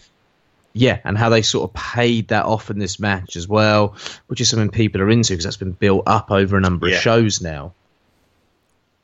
Oh, sorry. Um, I thought JP was going to start talking Oh, there. nothing to. Um, I mean, I'll add something. I just kind of, I kind of back that up. I think David Starr's someone who, I like David Starr no matter where he works. He's one of my favorite wrestlers on the indies. He's someone I'm glad WWE haven't snapped up. Um, but yeah, his best presentation is in WXW as the kind of not the underdog, but the nearly man. You know, as we saw at Carat and the ongoing stuff with Walter, and his presentation here as a heel. He's just he's someone who again the other thing about him is as well like the, the thing I noticed being there live is how far he'll go in trying to get his opponent over as well and the work that he was putting in and the amount of powdering and bumping. The match was built around El Phantasmo's offense rather than David Starr's offense. It was just a kind of maybe old school's a bit strong, but you know, uh, just a maybe not a work rate match, just the traditional wrestling match with a strong heel and a strong baby face, and the heel doing everything he can to get the crowd behind the face, and El Phantasmo for his part being that great baby face with his great offense and just being perfect in the role as well. Absolutely, I'd say one of the things that Phantasmo's really worked on is like being able to connect with the crowd. I saw this in Attack on the on the Sunday after this as well. oh, well, they did But- the same match. No, no, no, no, no, no. Just in terms Oh, of El, right. El Phantasmo being there, but his his ability to be able to connect with the audience has mm. just sort of there, there's at some point, and I think it may have been working at the cockpit those few times where you're kind of forced into that environment, and that seems to have served him really well. That that he has got an audience connection. I'd like to say with Starr, Starr is like an example of the benefits of working lots of different promotions with lots of different styles. His ability to more or less work with anyone mm. is pretty incredible. I mean, you can go from a Walter to a Phantasmo, where and it won't be like it's falling apart. Um, But there's a complete change in character as well, oh, isn't there? exactly. Yeah. On top of all of that, being able to to play convincing babyface and convincing heel. I mean, it, it's it's you know every time I see him wrestle, I enjoy myself. I, I, Yeah. like that's the thing. I don't. Not every time I see him wrestle, every time I see him. Yeah. He's just got something about him. He's got a presence. Um, you know you're going to get something interesting when he appears. Yeah. Um, he gives his all every night as well, and he's got a pretty full schedule.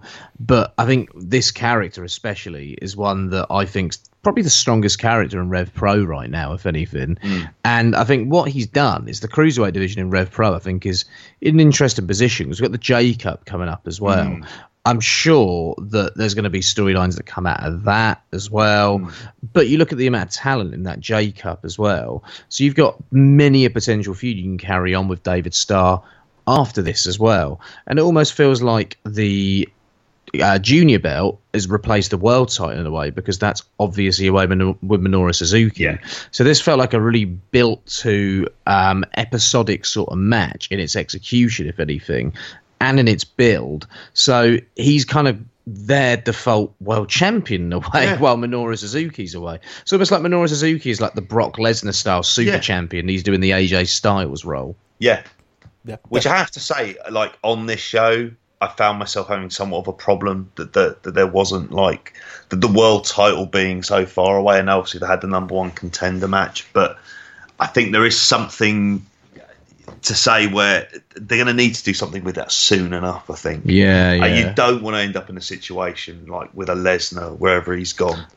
yeah. It did make me also then think of the junior titles like the Intercontinental title for what, like, you know, your Hogan super fights that happen every once in a while, like you say as well. And then you've got the workers underneath. Was Minoru Suzuki booked on our next OTT show on October the 12th? Because I'm pretty, oh, October the 13th, 'cause I'm pretty sure we'll get the Rev Pro show the day before, won't we? Yeah, that's I know that the routine. LIJ are on it, but I don't know if Suzuki or Ishii are on it because you could always get the Suzuki Ishii match for the belt Mm-hmm. in Japan. You never know, you might get Ishii winning it back. So it's kind of unpredictable at the moment, isn't it? What's going on with that, if anything? It's probably just difficult from a scheduling position, isn't it? It's like uh, on that interview we did Yeah. where he was saying about Andy Quildan was saying about Tanahashi being someone who he wants to get back over, and just something always gets in the way. Uh, I'm sure they'll make it work and, and get Suzuki back, but yeah, I don't see. I think. Do you, Oh, go on.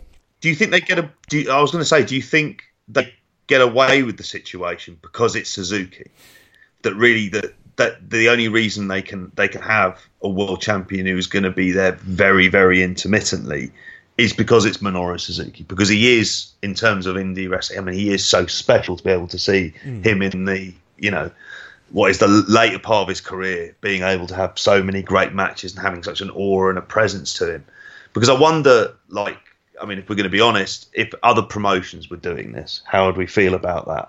About a world champion being away so much. I think. And I've been critical of progress having it defended too much. Hmm. Hmm. Yeah, I think there's that balance, isn't there, between the two? Where hmm. if he's on, say he was on the cockpit shows or he's on every show defending against every member of the Rev Pro roster, then it gets a bit old and it gets a bit silly that everyone's getting a title shot. So there's a line between keeping it special.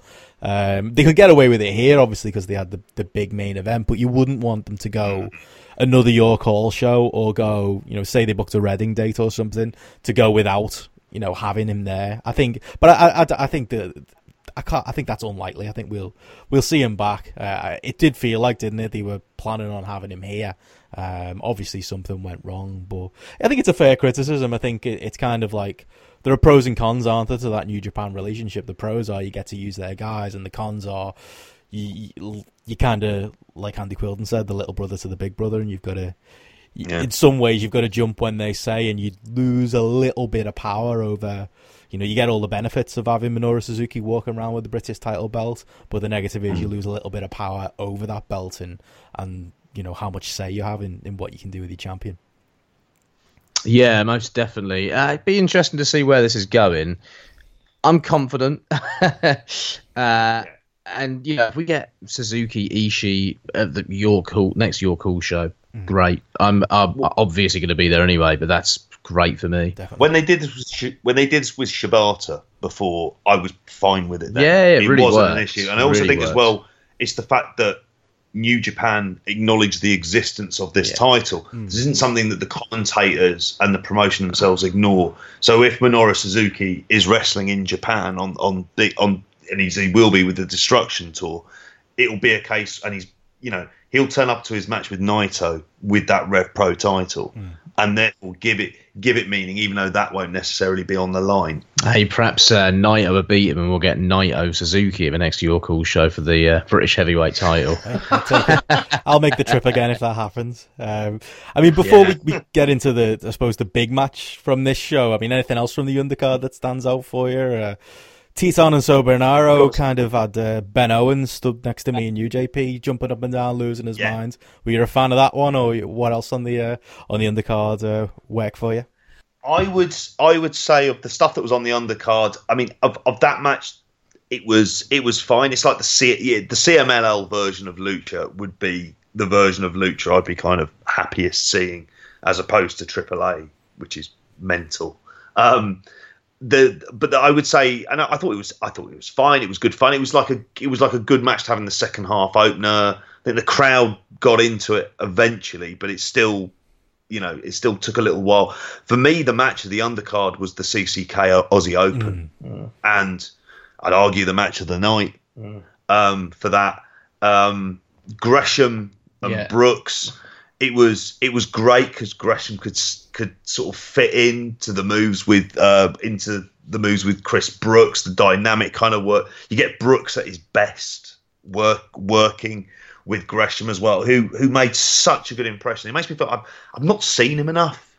Like Gresham. Gresham. I'm Yeah. hoping he's back. I think. Oh, you know God, what? yeah. I, I like Kid Lycos, and I feel really bad for him. Yeah. man, if they can get Gresham over a bit more, he's he's an upgrade. He's awesome, he's, yeah. he's awesome. I think he's one of the most underrated guys around, and this was a real kind of.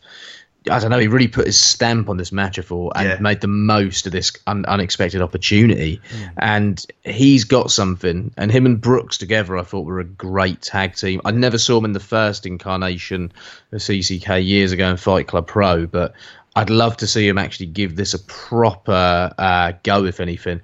Um, I hope the um, OG of CCK, Jonathan Gresham, can stay fit um, and stay in shape because I know that he got injured, so he was off of those progress shows when he was replaced by training partner AR Fox. That's right. Um, and now he's been replaced by Timothy Thatcher, is it, in progress? Yeah. Which I heard was good on Sunday, but it sounds random as.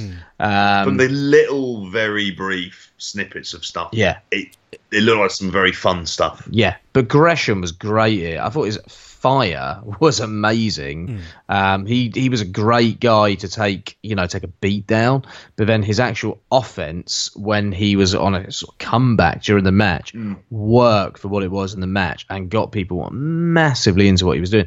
Him and Mark Davis, I thought had great chemistry. His big man, little man, that was a fantastic dynamic. Book that at the cockpit, please. That's it. You could get. I mean, they, they both got. They're both wrestlers who I think it's something about the pace in the way they work and the way Davis can string together that hot tag where he's just hitting all kinds of explosive offense. And Gresham's kind of the same way. And as a small man, you know, there was that bit where he kind of hit a suicide dive and a lion salt and a shooting star press all kind of in a row. Uh, I'd love to see them two just go, go back and forth with those crazy spots with the added big man, little man dynamic. I think they were kind of, for me, they just watching this live and uh, me and you, JP, we were stood right in front of Tomohiro Ishii during this one, who didn't look very impressed. Uh, maybe it was the Yeah. fact that uh, he just had his photo taken with me. Um, but he's, uh, I have been, I've been sick ever since as well, and I'm wondering whether to take it, maybe shaking Ishii's hand. I, I doubt it. It was probably one of the, the, the many other uh, unfortunate people who were, who were in, in the building or something. Of, uh, I've heard a few people getting sick from that weekend, so maybe it was we were all cooped up in York Hall. So maybe it's not Ishii's fault, but I digress. But he was kind of uh, in the crowd. I reckon it was JP's flat that you stayed at that night. Sorry. All that all that piss poor Carling. Maybe, oh, Yeah. maybe it was the Carling, yeah. So maybe it's not Ishii's fault, but yeah, he was kind of watching this match behind us, wasn't he, JP? We were kind of. I was a little bit distracted in this one because I desperately wanted to get my picture with uh, with Tomohiro Ishii. I watched it back on the VOD, and it was an awesome match. Um, but yeah, it was hard to tell, wasn't it? What he thought of it.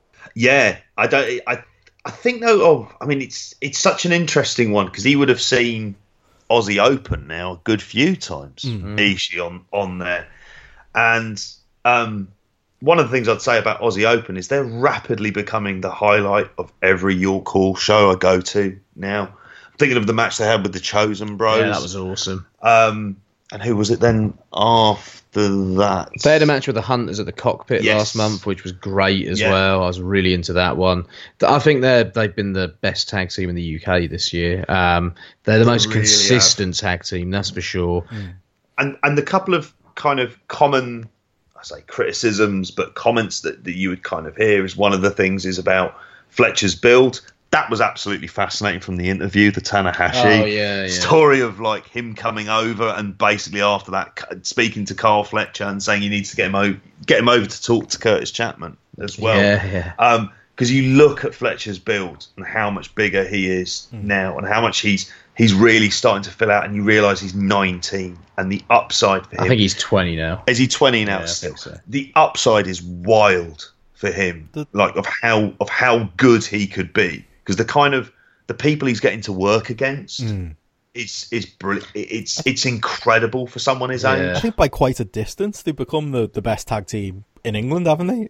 Um, not an English team, but I mean, these mat- types of matches very kind of not spot heavy, but you know, you get a lot of big kickouts at the end of the match, and it might not be for everybody, but they do. They, this is kind of their touring match that they're doing everywhere, and it's gotten them over, hasn't it? And like you say, combined with the the improvements that they've made cosmetically as well, um, yeah, it's really. You were saying about the gear, weren't you, as well? Hmm. And, and and Mark Davis has kind of he's he's tightened up his physique, Hmm. and you know that seems like for him. And again, we come back onto the aesthetics of how people people it, it that makes a deal if you're trying to get into tag league in New Japan. Hmm.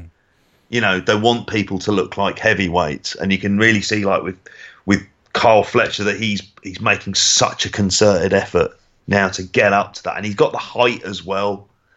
And like you say, that that touring match, it just it just connects with audiences. Yeah, that's it. And you can plug Timothy Thatcher into it, and apparently it works in progress as well. So Yeah. yeah, it's kind of like it's great to see, you know, how far those two guys have come, uh, and that they are a match that you know mo- most people were raving about from the from the first half of this show. Um, I mean, before we get, I don't know why. Oh, go. Sorry, No, just to interrupt you. I don't know why. Like, we're talking about Tag League, and I'd love to see him in Tag League in New Japan. I'm amazed PWG haven't brought them in. Hmm. They're two guys that I think would fit that style, both as Yeah. singles and as a tag team. Just they just walk in and cl- it would click into place. I think it amazes me that they've not been booked over there yet. I know Carl Fletcher's a young lad, and I know Mark Davis was booked there like ten years ago or something. But they just seem like they're absolutely right. When Adam Brooks is getting such regular PWG bookings, I don't understand how these guys were both better than him and Jonah Rock aren't over there. yeah, it's kind of Brooks has got the the reputation thing, hasn't he? But yeah, you'd think these guys kind of reputation would bleed its way to Super Dragon. I mean, yeah, I mean, I was bored with Brooks' match on this card. I like, I I, love Kushida. I was gonna Brooks. ask. I heard Oh. I've heard so many bad reviews of this one live. I, I didn't hate it. I thought it was an okay No, match. I didn't either. But, it's that's him all over, isn't he? Brooks. I don't know. I, it, I find him dull. I really do. Um, Do you think he'd be better wish- off if they'd given him more? He feels like a wrestler who'd fit rather than doing his 25 minute match with a low blow finish. He's someone who I'd rather see do ongoing, you know, being some kind of feud, being a, a promotion where he's working shorter matches and he's, I don't know, got something more character based to go with. I don't know if that would be a, a better fit for think- him. He's really tried going with character stuff as this heel though. He's trying to get heat constantly with especially with the finishes of his matches and the cheekiness and the kind of uh, stuff that he shouts during matches. But i find that a lot of the time it's very slow and it, he was advertised to us as a highlight reel wrestler before we got him over here wasn't he really? And we were told about this great match of Ospreay and all the rest of it. And he's come over and he's I've seen him do those highlight reel style matches, and I thought that was where his strengths are. Hmm. But a lot of the time, he ends up doing more sort of, I think, what he views as character driven matches that don't connect and don't get over. The best I've ever seen of him was the Brian Cage match he had at the Rev Pro New Orleans show, which was a big man, little man, nine minute match, but he was an underdog. He was stronger as kind of an underdog. And then the match he had with Matt Riddle in PCW that we were at live, which was about eight minutes, and it was a sprint that was based around big spots. Mm. And Yeah. Riddle took all of his shit and made him look amazing. And I just wish that he was, I don't know, doing more of that because I think highlight reel stuff plays to his strengths more than kind of stereotypical heel stuff, really. Yeah, I'm kind of the opposite, really. I think I get what you're saying because I think he's got that in him to have those matches. But I, I, I kind of feel like, I mean, the, I think the Ospreay thing's the best example. The fact that apparently he called out Ospreay for the upcoming Leamington show, and then uh, decided that he didn't want to face him, and it, he, he was he's been talking about going home. I think that was the that's kind of the latest direction with him. But if they went back to that, I think I'd maybe we if he if he is going to leave and he is going to go go back home. If they gave us that one, you know, that big Ospreay match, maybe we get best of both worlds. We get the the big match between them two, and we get you know something of a, a story to pay off all of the heel shenanigans that seem to be such a, a big part of his character. Mm. and we've said it before several times on the show how Ospreay manages to bring out the absolute best in people. The amount of times you said it last on the last Yeah, show, the amount of yeah. people have that really great match with Will Ospreay, and you imagine he would just be going balls to the wall to to, to get everything. To, to get everything about Adam Brooks over for that match, and that would be something, and give you something to kind of then want to have him come back hmm. for as Is. Brooks' visa up, is it? I, I don't know. I mean, he actually went back to Australia very recently, so I Oh, don't did know he? whether or not that's He the was- case. He- yeah. Yeah, apparently he was threatening it on Sunday in a promo. Um, uh, but whether that's more a story thing that he doesn't want to face Ospreay again, rather than the fact that he's really going, it's hard to tell. He's a heel, don't you know, Joe? He gets he gets heat. Yeah. okay. Anything else on the on the undercard from this show before we go into the big match? Oh, um, No. the- uh, Shane Strickland did a hell of a job getting a match out of Great O-Khan. Yeah, I thought your mates were great, O-Khan. Took a couple of selfies with him that look like That's true. a couple Yeah, of top buds. I wouldn't go that. It's it's so slow, but Strickland sold like a motherfucker, like for everything. but it was, it's bizarre. It's him and Dan Magee in Leamington. I'm looking forward to So that I'm, one. I'm curious to see what, Yeah. that, what that's going to be like. Um, other than, I, I will say this: this is damning with low expectations. I enjoyed Jurn Simmons' Lance Archer more than I thought I would do. Well, you're the one. I. I found someone. Yeah, it wasn't no, I didn't hate it. It was it was just a, a it was a big lads match, wasn't it? I think. Yeah, it was a big lads. match. Remember serviceable is the word. JP's got his Jurn Simmons bias, hasn't he? Well, there's Jurn Simmons and there's Lance Hoyt in the ring, so Well, like, there's all manner of things that are appealing to me. A man from. TNA and a man whose cast you paid to sign in Germany. So, you know, you're an absolute mark for this Didn't- one, where weren't have you? you got that from? I saw you side of it. Sorry. What? I try to wind you up. Yeah. um, yeah, it, th- th- this match happened, didn't it? It did. It did. Should we talk the main event then? that was the main event, wasn't it? To you, it might have been. Yeah. yeah, go on. Well, let's talk the main event of uh, of this show. Walter and Ishii was the big match going in, the match that got me down to York Hall, the match that we all wanted when we first saw Walter announced with Yuji Nagata and Yujiro at SAC UK. This was the stuff that we wanted, and we we got it uh, in the building. I absolutely love the match. Uh, I've heard some people on VOD not hugely into it, but it felt like a big one for me. It felt like a big match. Maybe not top level Ishii, but up there with his, you know, maybe his standard level because his standard is is quite high for anyone. Uh, what did you both make of this as a match? And uh, yeah, did it did it live up to the billing? I thought it was a great match. I've got to say, I was really into it live. Um, the chops alone were worth the price of admission. I thought, like, there was just an electricity in the room whenever Walter hit one of those chops. I thought Ishii was different level here as well. Ishii's had the most insane month, maybe in wrestling history. And he topped it off with this ridiculous match against Walter after his G1. What I loved was the way that Ishii sold Walter's offense. He did the classic Ishii selling, but almost ramped it up a little bit. So when Walter was chopping him and he was kind of coming back at him and doing that kind of like, ah, like that Yeah. strength style stuff where he was trying to keep on his feet, I thought that was something I'd never seen in a Walter match really before. So it felt original. It felt kind of fresh within that environment as well for Walter. Um, I thought this was a great match. I was really happy with it as a main event. It was as stiff as I wanted it to be. It was as kind of it wasn't mental, but it had all the trademarks of Ishii that I wanted from this type of match. Mm. It kind of felt like yeah, you got all the Ishii trademarks, didn't it?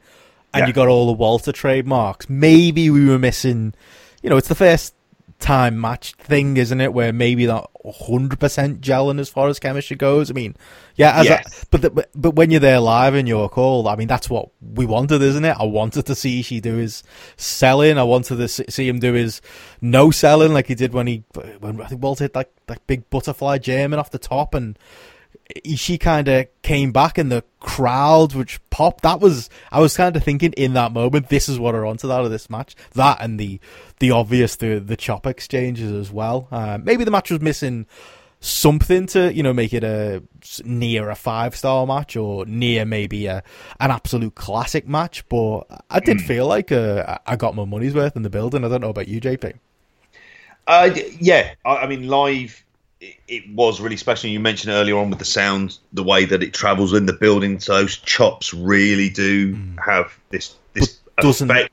necessarily on the vod does it maybe that's where some of the criticisms come in That's what it is, and on the VOD, which then again comes back to sort of bring everything full circle, comes back onto the TV, onto the production values.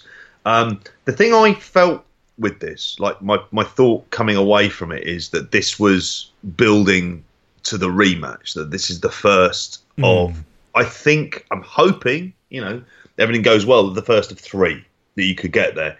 Um, before that, I think we'd all had that kind of certain. There, there, there was there was that point where, where when the match was first announced, that it was like, oh, okay, we're going to be getting, you know, this is Walter going to be winning to build up to Walter Suzuki, and then, and you mentioned this on the preview as well, the fact that you have to keep Ishii strong because of King of Pro, uh, not King of Pro Wrestling, because of the Destruction Tour where he's going to be facing Kenny um, Omega. Kenny Omega, and you've got that into the mix as well. And this is where the new the the new Japan influence can be there. But it still felt to me that possibly we're going to get the fact that Ishii, whether or not Ishii takes the title off Suzuki. And then has the rematch with Walter, and then you work in Suzuki after Yeah. after that because Walter would be. I mean, it's very much in vogue, isn't it, to have Walter as your champion? Hmm. that that would be the way you would go about it. So for me, I kind of got the impression that it felt like it was it, this is the first step, hmm. and that maybe when you've got the next time and, and there's other other different things you can do that it will that it will be better. For me, like as a comparable and it's a slightly comparable match, it wasn't Ishii Keith Lee one, I hmm. should say, where that just kind of felt really blow away. I think there's just the psychology in that was on Yeah. a different level, and it was such a simple approach um, with the match, and it just worked straight away. I didn't think this was complicated, but I didn't think there was that same engagement from the psychological point of view of the story they were trying to get across here. Um, but I think the match got stronger as it went as well. I mean, Ishii. Ishii selling as the match went on gave the match more and it got people more into it because they were so enamored by the way Ishii was selling because it was so different from what people would had seen that night and see generally. He's got the most unique way of selling in wrestling, I think. Yeah, definitely. And I think getting to see him live doing that selling is not something I'm I'm ever going to complain about. And getting him to do that selling to you know some of the chops that Walter was hitting, just you know, just there was there was just moments where Ishii was trying to fight back with his own chops, and Walters, especially in the building again. Apologies to anyone watching back on the VOD, sounded like a gunshot going off, and it was just. Yeah. I I think Ishii's the perfect person, like you say, Joe, with the selling to to take that stuff. And we got all we got the greatest hits. We got the stuff that you know we mm-hmm. wanted to see live in the building, and maybe I don't know, maybe the thing that was missing was maybe just that last. I was kind of thinking that last Walter fight back at the end. Maybe I, I was kind of hoping for the. They did a few near falls at the end, but it was kind of like Ishii hit his clothesline, then he hit his brainbuster, and then it was just over. And I kind of thought there might be a little bit more maneuver in there to protect mm-hmm. Walter. Mm-hmm. Maybe Yeah. part of it's the fact that I just really wanted Walter to win uh, and expected Walter to win as well. I thought it was a foregone conclusion, but yeah, maybe for giving it some more thought. And you know, you make a relevant point there. The fact that Ishii has got a world title shot coming up uh, from a New Japan point of view, they're not going to want him to to lose, and maybe that scuppered things a little bit as well. But maybe the fact that it was, you know, a really, really good, maybe four star plus match and not a five star match, and the fact that there was a little bit, maybe they didn't go that extra level with the the kickouts or with the counters at the very end of the match. It does leave room, doesn't it, to to come back and do match two, do do match three. The the post match certainly looked like that might be a, a possibility. Yeah, without a doubt, and it didn't feel like it was the right time for Walter to lose, I suppose, mm. but it didn't feel like these guys kind of blew their load on what they can do, mm. and it did feel like there was more more in the tank for him to give at a later date as well. And the story here could be Walter trying to, you know, get onto Ishii's level. This is that Walter's winning all these belts around Europe, and he's got the PWG title, obviously. But is he at the standard to compete, say, with a New Japan guy? And maybe that could be the story going forward and that's when he gets that level and proves himself potentially. And maybe he'll start getting New Japan tours. We never know. I'd love to see that personally. Um, but yeah, there is a story to tell there. And at the end as well, when we had the whole respect thing between Walter and Ishii, Ishii was kind of laughing, wasn't he, when yeah. Walter chopped him at the end? Trying to do the, the PCO think, thing, wasn't he? Trying to do the, the chop yeah. respect thing, and Ishii wasn't really having much of it yeah, it sort of it sort of felt like okay, he's got a little bit of respect, but he's not got all of my respect. Mm. So it felt like it was something to maybe advance this going into another match down the line potentially. Definitely, definitely, yeah. let's hope then. Let's hope we. Uh, I'd love to see it in Japan, but yeah, if they do it in York Hall and they do it too, I think this is a match where you know JP mentioned uh, Ishii and Keith Lee, where I think the first was much the stronger of the two. This is a, a rivalry where if they if they have a number two, I could see it being you know built building on this and and being the stronger match. Um, it's certainly a match you can come back to, and yeah, it's not the it's not the end of the world for Walter, is it? He's in the he's in the title picture in Rev Pro and okay, yeah, we might be going back to Ishii and Suzuki, but you've got to think that Walter's going to be there or thereabouts. Yeah, without a doubt. And I think, you know, uh, Andy Quildan in the interview again seemed really happy that he was booking Walter. If anything, that Walter was doing good things for him in this promotion. He's doing great things everywhere at the moment. And I think the range of opponents that Walter can potentially face in Rev Pro is so different to opponents he can face anywhere else. Mm. Walter's in a position where you know he's he got to face Nagata at the last set of shows. He's got to face Ishii here. He's a fan of this style of Japanese wrestling. I've heard him say that before. So for him, he's getting to kind of wrestle probably, I imagine, dream opponents to some extent if he's getting booked for Rev Pro. So I think it's a really smart move, and I think we're going to see a lot more from him in Rev Pro definitely. Uh, while we're talking, Walter, should we uh, talk some of those other big matches that he's had over the, the last couple of weeks?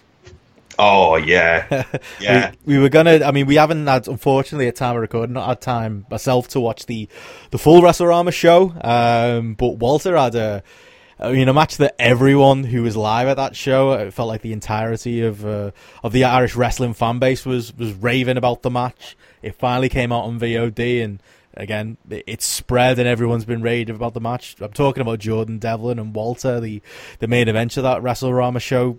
Walter just, what a two weeks he's had. I mean, okay, maybe I heard some people slightly down on the Walter Ishii match, but this Devlin Walter match absolutely lived up to the billing for me. I'd seen the video package going in that I'd watched just on, I mean, even that alone, that probably deserves 10 minutes of analysis how good that thing was you know putting together the yeah. the boxing imagery and uh, telling the story of you know they've only had a Walter for a couple of shows in OTT and just using the video to you know to show that Devlin and David Starr have been too jokey as a team and that's why they lost the ring camp and then having Walter come back and cause absolute murder and mayhem and put him together as this big bad in OTT, this final boss. I've heard him described as uh, OTT, just doing like Rev Pro do, a great job with Walter, but I think they did an absolutely incredible job going into WrestleRama and and building this match with Devlin. They that promo, and I've I've seen it a few times now, is absolutely incredible. I mean, I mean, when you're talking of production levels outside of WWE, it's the kind of stuff that WXW were watching are thinking, bloody hell, we'll have to really, we'll have to do stuff like this because they built that up as a genuine super fight, and it and it had that, and there was, like you say, only in for a couple of shows. The way they factored Sean McGuinness, uh, Sean Guinness into the story was was incredible. Um, uh, of Jordan Dev, you know, Jordan Devlin's friend. The fact that the last time he'd faced Walter, he tapped he tapped out to him in in the tag match, hmm. and it was it was just such a feel, and it was so electric that atmosphere. I mean, it was it just oh. looked in, incredible. It meant something, didn't it? It felt big time. It did, like the emotion in it, and the emotion at the the end of the match, just like as, astounding. Like the way that they had Thatcher and Starr as cornermen, who had their own match earlier on in the card as well, which But I also there's the seeing. dynamic with Starr, Yeah. which you can now play off with Devlin, where he can't beat Walter. Yeah, and Devlin felt like it was he was kind of had the same frustrations and desperation that Mm. David Starr had in those Walter matches. So there was another way to kind of lace that in quite nicely as well, wasn't Yeah. there? yep. Just layers of it, wasn't there? Just yeah, just him being there and just seeing him interact with Walter just added to it as well, didn't it? But the difference, like you say, in the video package, you've got you know De- Devlin and Starr being jokers, and then David Starr as a corner man was just he was a straight man, wasn't he? He was there to Yeah. support his friend, and it kind of added to the the seriousness of it. I mean, I don't even know where to start with the match itself. It, it was just. I love Walter's matches, but I think the fact that the build was so good, the fact that the commentary was so good. Um, I've not always been into OTT's commentary, but I think there is a time and a place for biased commentary. It's like you know when you watch it, watch it when you watch an England game or you watch a, a an English team in European football, and the commentators just go full ah, bias. Oh, don't. That's Andy Townsend.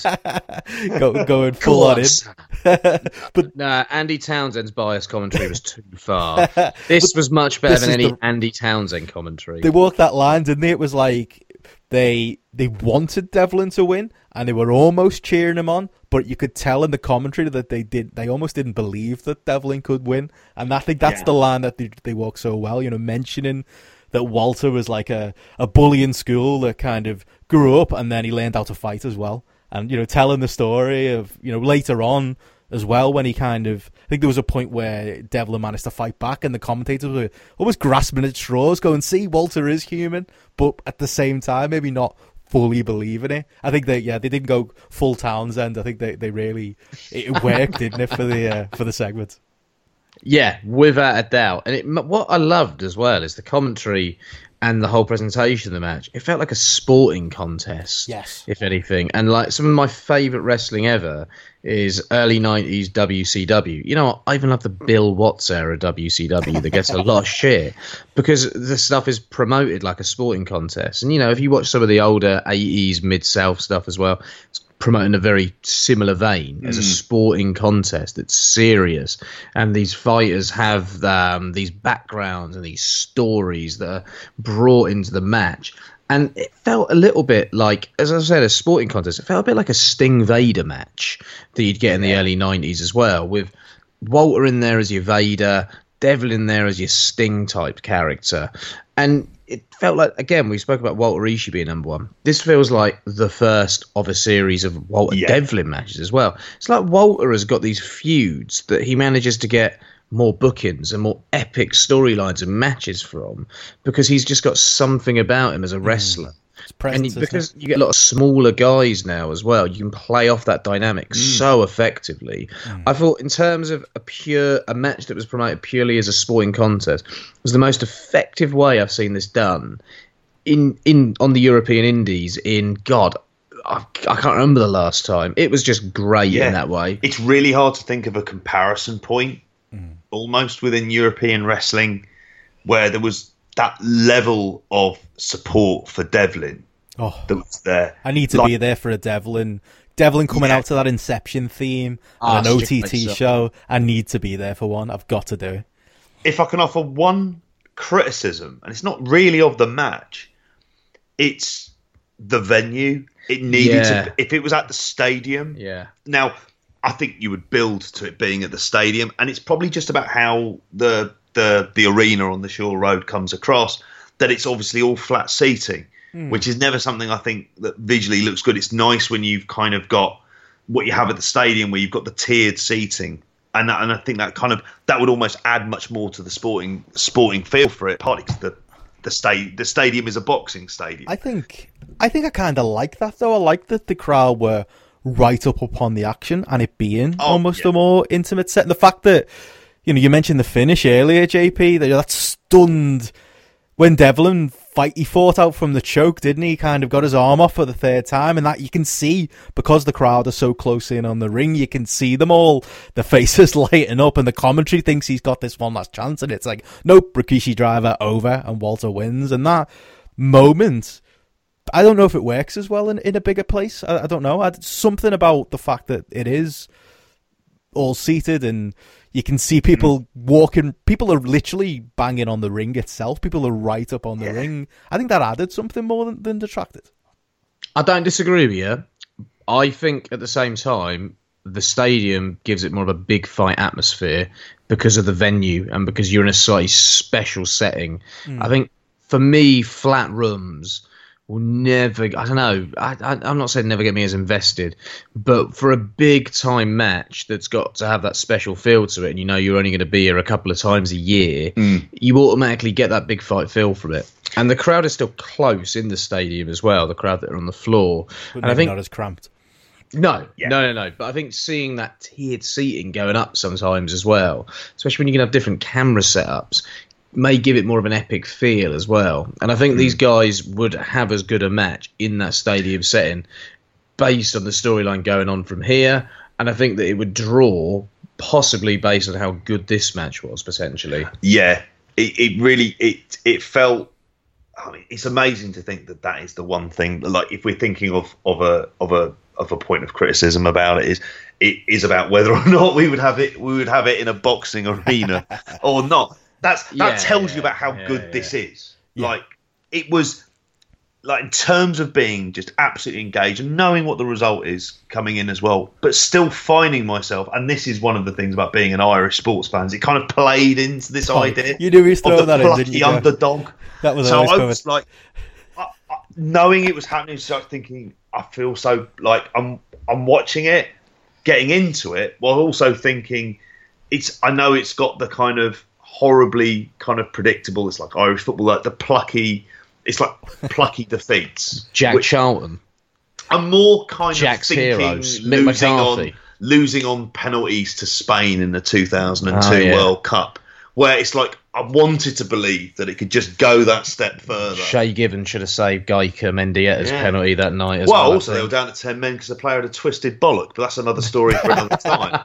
Um, there was so it kind of for me on that level, it kind of really had it, it had that for it. The fact that you know, and you say actually with the crowd and seeing their reaction and the kind of silence hmm. from what, when he got the oh, Rikishi God. driver and the pin, and it was a that genuine silence. It wasn't an angry silence like this is a terrible piece of booking. What the hell have you done? It was just the shock silence that of the home of the hometown hero had lost to this to this killer who they've been building up as Goliath with a North Korean army marching in his honor during the promo Yeah, that was a great package. It was. I've no issue with the package. Changed nothing about the package, but it set the bar pretty fucking Yeah, high. whoever that whoever made that package, I hope he's everywhere doing these great I- I packages. really 'cause that was do. amazing. Yeah. The the import killer was killed by this uh, Austrian killer Yeah. as well. Yeah, It's the fact that they believe import- so much in Devlin as well, though, isn't it? It's the fact that His I mean, performance, I think, deserves yeah more praise than we've given it so far. He was he's incredible. kind of he's someone who I would say when the obviously you can't talk to Devlin without it feels like without talking about his first WWE UK run and how that didn't go very well. But I remember after that kind of having Irish fans say, "No, Devlin's great, and here's why." And sometimes I don't know. In the at least in the beginning, I kind of think, ah, I think they maybe maybe they believe in Devlin just a little bit too much, but. Mm. I think the fact that they believe in Devlin so much added to this match, and I think Devlin doing a performance like this and like the performances he- he's been doing for the last year he's made a believer of me, and he's made a believer of it feels like pretty much everyone. I don't know. You can watch this match and watch mm. Devlin in this home home country babyface leader the promotion role and not you know walk out not in love with him because he is just so perfect in that role. Um, it wasn't long ago he was a little bit lost in OTT. They weren't sure if he was a face or he was a heel or what they were going to do with him, but he's the ace of the company and just he's so good and he was so good in this match as well. Oh, you the rematch for this when it was over, I thought I want to be there for this rematch if they do that in the stadium because it would just have such a special feel to it. It felt like people were going to be in tears in the way that they like the way like in the You front might row. be as a- no no no no no in the front row of the audience and you could see them when they'd lost. There was like this kind of really shocked reaction and it was completely genuine. Hmm. And I you know and I think there is for something like this, I'm not saying it should ever. You know, you'd love to think that it would be getting. It needs that bigger stage, like for for the rematch for this, for where it goes. And Oh, the- you could the- fill somewhere big, couldn't you? I mean, Yeah. even bigger than the stadium, yeah. You can have Walter killing people for a while as as Devlin tries to kind of you know cope with the loss of this and how is he going to build himself back up. Then obviously you can have the you know Joe mentioned earlier on with David Starr and his own issues with Walter as well. You know there are there are so many great directions that can go with this. Hmm. I will say like again, and I think it's one of the elephants in the room here is that Jordan Devlin obviously has an NXT UK deal and. You, you, That's a great shame, isn't it? Yeah. when he dropped the belt, Yeah. fir- that was my first thought. I thought, oh no. It doesn't seem like he's going anywhere, but you've always got that in the back of your mind, haven't you? I I don't I don't have any you know it, it, it's that thing of like can we have this happen with a company that books New Japan stars? Well, you gotta- No, we need to control everything, so we're going to take him away. He got it approved I seven not. days before an NXT taping, so Yeah. perhaps OTT. have- Where by all accounts he had the match of the weekend there against Pete Dunne. yeah, like he's said been on on. fire this year, hasn't he? I think eh, as far as European wrestlers go, he's up there for the year, if anything. He's a guy that I wish I'd seen live a few more times Mm. this year. Seem to have missed him, or when he was in Rev Pro, obviously he was pulled because he's a WWE guy, which was Mm. really unfortunate. Because here his performance was something to get behind, something to really eh, sort of invest in. One of the things I loved that he was doing was his use of the headbutt at different points of the match Yeah. The way he was throwing those headbutts as like a desperation move to try and take Walter by surprise. He kept going hmm. back to them.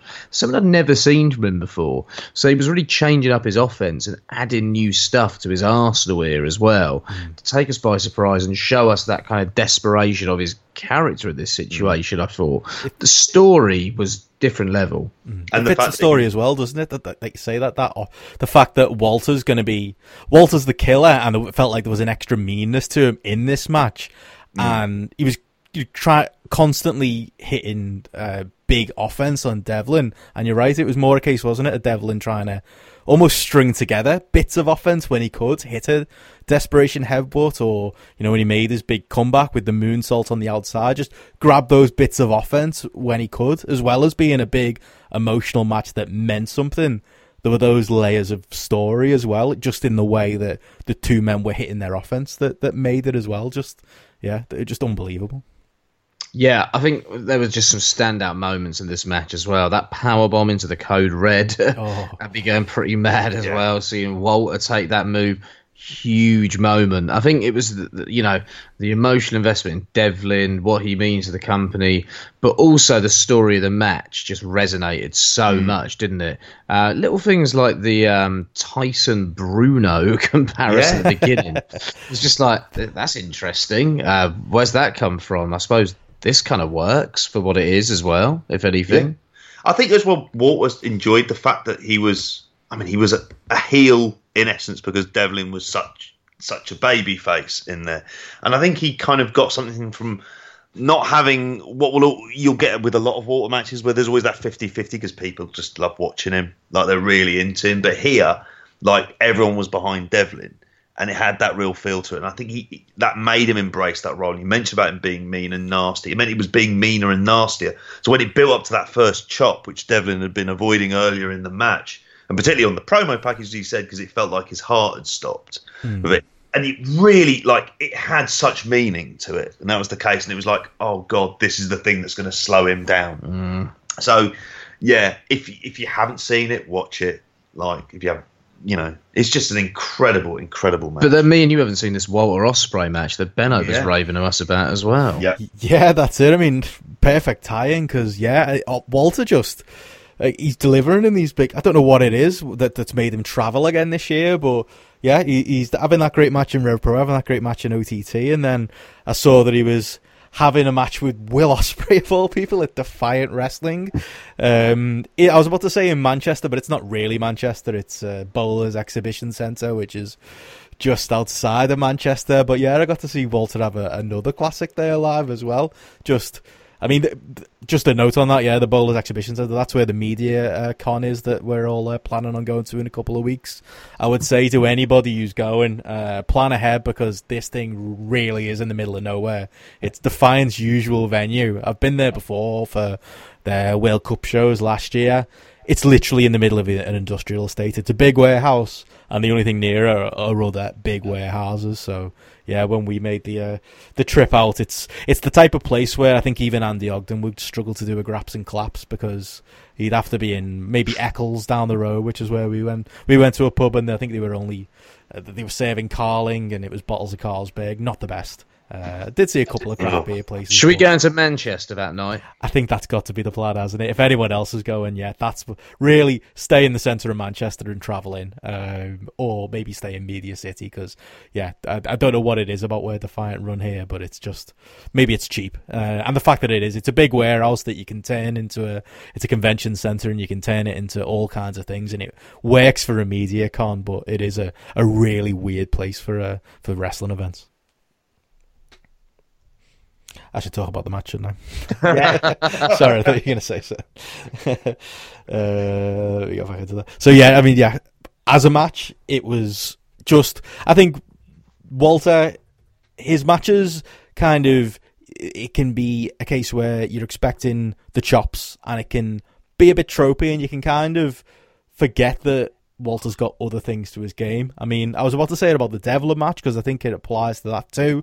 But in this Ospreay match, there weren't that many chops. There was a handful that he did in the match, but when he builds to it and when he hits it, it really means something as well, doesn't it? Um, it's kind of like with him, that's all he's known for in some ways, but what's really good about him is the way he structures his matches. And yeah, Will Ospreay again. These are two of the best wrestlers in the world. I still can't get over the fact that I got to see them wrestle each other at Defiant Wrestling in a in a warehouse in Manchester. But yeah, he's one of the best in the world at the moment as well. I was almost disappointed that I didn't get to see the maybe the match in in a different setting rather than on a, a random Defiant show, but it was still really special and it was still a match that I definitely recommend anybody check out. It was the kind of match where there was a lot of Ospreay bumping around for Walter, but the thing that made it was lots of the the comebacks from Ospreay, the fact that you know he'd square up to Walter and try and exchange with him and try and strike with him and you know hit a few strikes, but he'd always fail.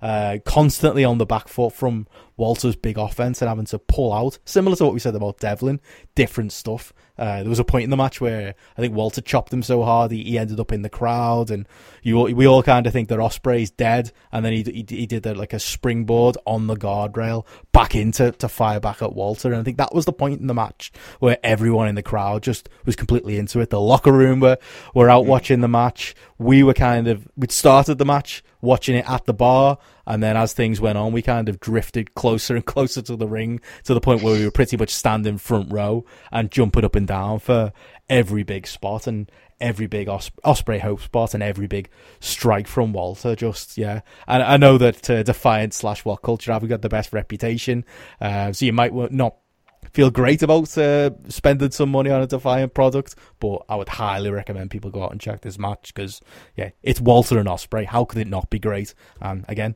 maybe I'm a little bit biased from being there live, but uh, it really was a, a special match.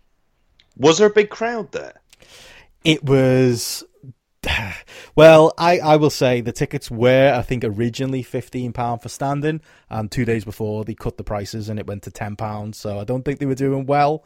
Uh, it didn't feel like a huge amount of people there. I want to guess don't know, maybe 400. Um, that would be my guess. It was in the smaller room that they used there at Bowlers. Um, so, you know, not a, it, it, it didn't feel like there were, it, it affected the atmosphere anyway. It was still a big atmosphere with it being a smaller room and it was still relatively uh, busy for, for what it was. Um, but yeah, again, I was kind of watching it going, ah, I kind of wish maybe with a bit of story behind it. Rev Pro got to this match first, or Progressor got to this match mm-hmm. first. Even it's it's kind of that's the thing in BritRes now, isn't it? It's getting it's getting to these dream matches first. Who can do it? And and Defiant beat uh, everyone to the punch. It certainly sounds like worth watching. And to be honest with you, I think they're two of the hottest guys in the world. So it's incredible they managed to do it first. I suppose. Right? It sounds sounds a bit hard. I mean, how was the rest of the card? Was it I it was it was your typical. It was kind of. I mean, they announced that, that they're bringing back their loaded TV taping, so that's coming up as well. Uh, oh, but it was kind of yeah. Uh, the, the card is uh, the name of the card was stacked, and they had some all right stuff on the undercard, but it's very.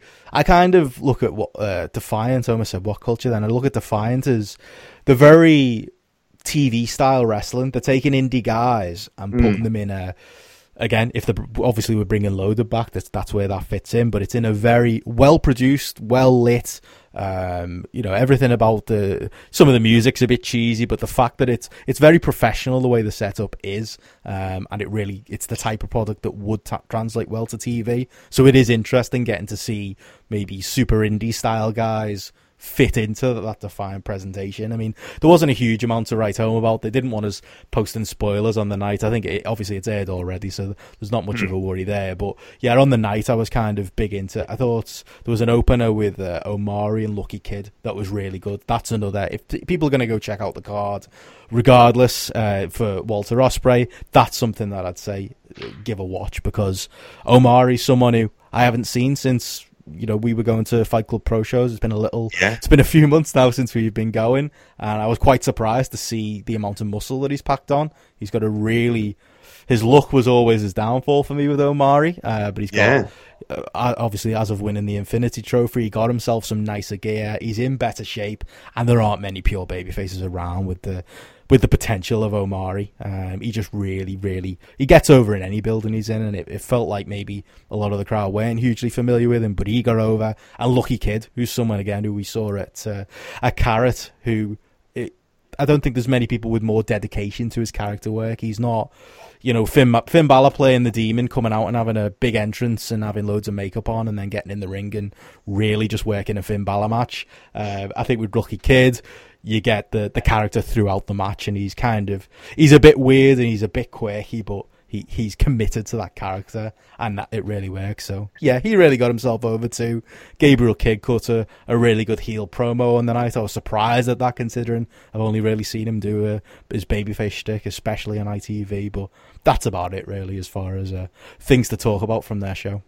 Well, Omari, I hope to see him at a few more places. I don't think I've seen him live once this year, which is a shame. Um, yeah. I suppose that's really going off Fight Club Pro as a promotion, to be honest. But I just saw that Omari uh, lost to Chuck Mambo at Fight Club Pro tonight. So mm. there's one for you, JP. I was seeing Chuck Mambo's heel turn attack? Oh, yeah, JP, you made the trick. Was, this was your uh, your birthday, wasn't it, JP? it was. It was. It was like my birthday surprise. I won't lie because I'd seen you. I'd we'd been out on the Friday and that was a heavy session. Been out on the Saturday and that was heavy. So Sunday I was slightly tired and emotional when when turning up slash very hungover, and attack was. Oh, you're a of, proper booze hound. You hey, are, no, I'm you? not. I really am not. But it feels like proper, I was. Proper beer It was monster. my fortieth, but no, yeah, that's me. Proper yeah, beer monster. Yeah. Always. Just a just a nightmare. win or lose, you're on the booze, aren't you? it is. Yeah, geezering it up. um, well, you're the most geezer on this podcast, that's for sure. Well, that's not difficult for me. Um, so yeah, went along to it, and it was perfect for that kind of for that kind of state. Um, it was a the afternoon show for Winter Slam, and it was it was a really fun, easy watch. Um, in terms of highlights from it, you mentioned, yeah, the Mambo heel turn, which originally was he came out as love making demon and then turned heel and then took off the mask and Eddie Dennis, who's set up a faction called Nothing to Prove, along with Drew Parker, Eddie Dennis, uh, sorry, Drew Parker, Elijah, and LK Messenger, was um, not Splits McPins. Trying to think from Bolarama. Anyway, um, The other one. Yes, the other one. So yeah, th- them versus the anti-fun police for who disbands, and it was it was great because there was real pathos to the match.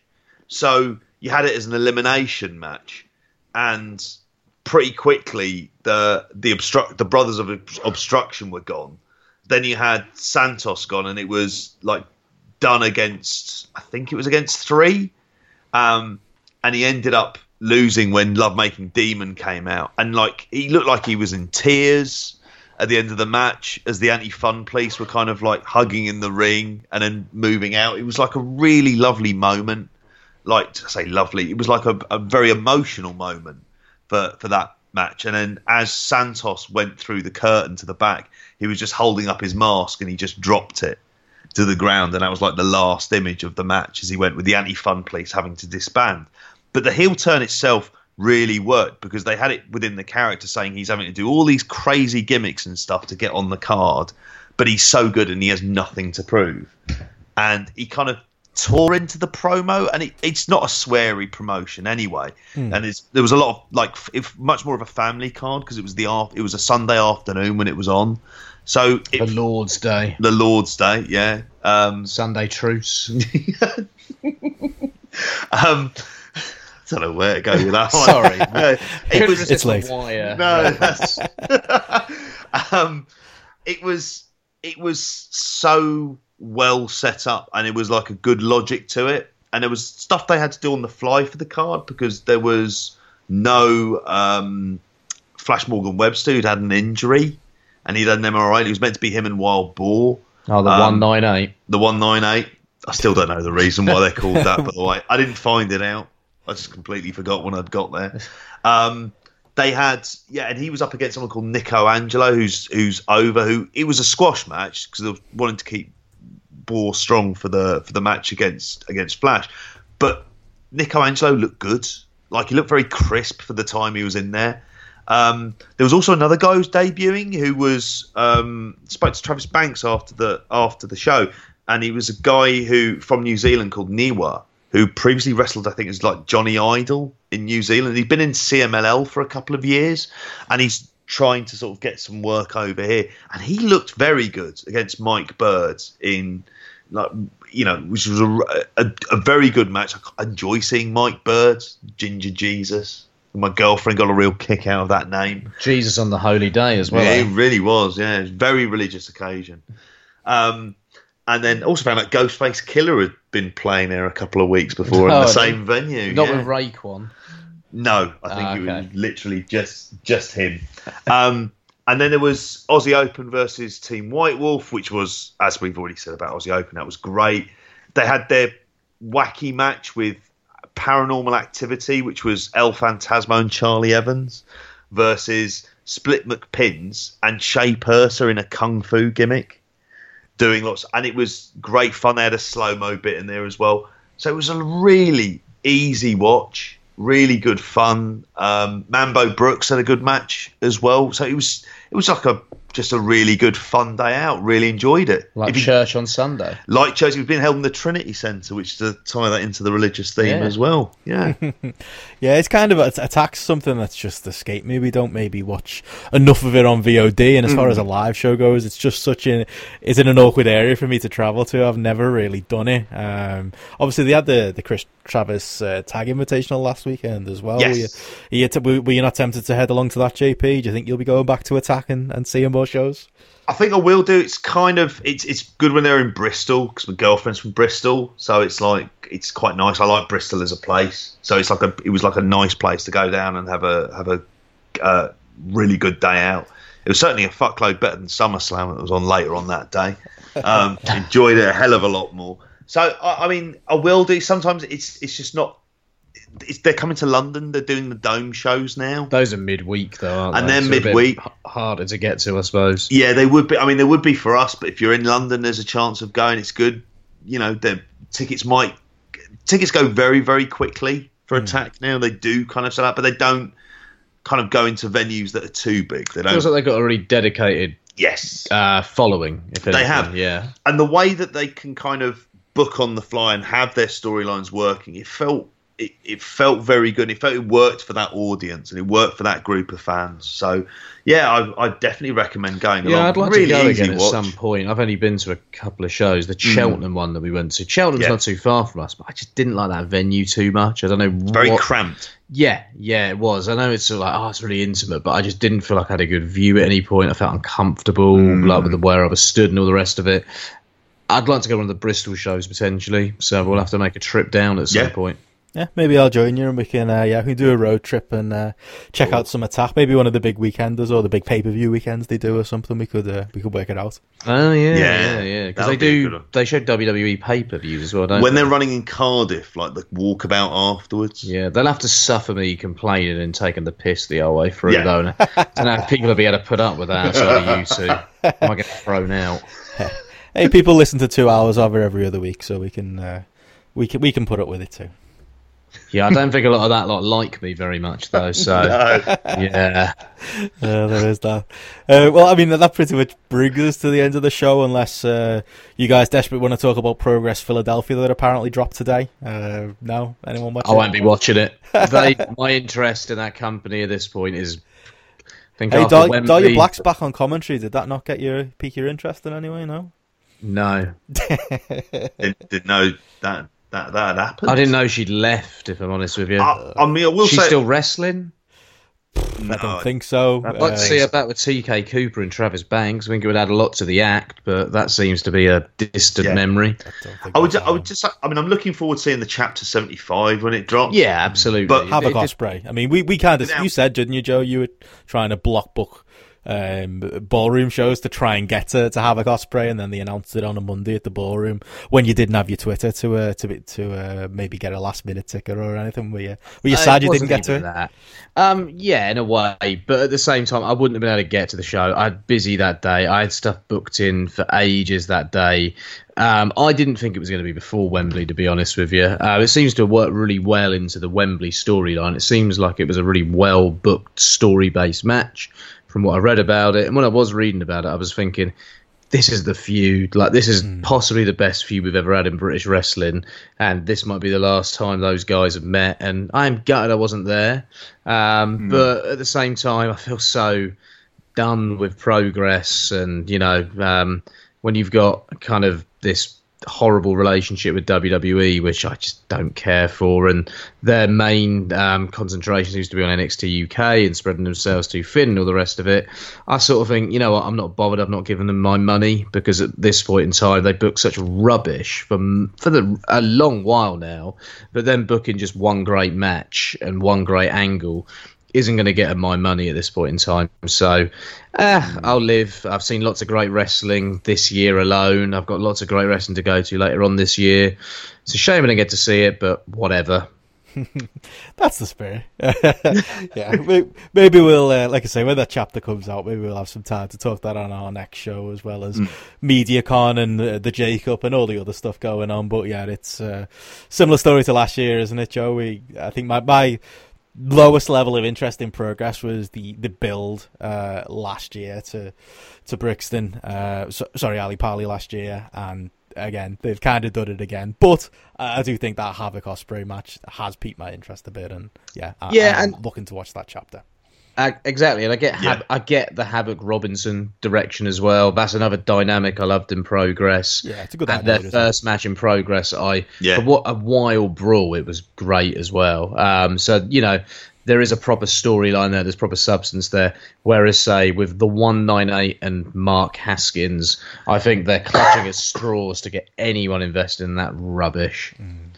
Well, at least there's Eddie Dennis and Mark Andrews as well. They're uh, TLC, TLC, TLC's not a hate match. Like I want a hate-filled brawl. I don't want. Oh, I hate you. I'm going to climb up a ladder.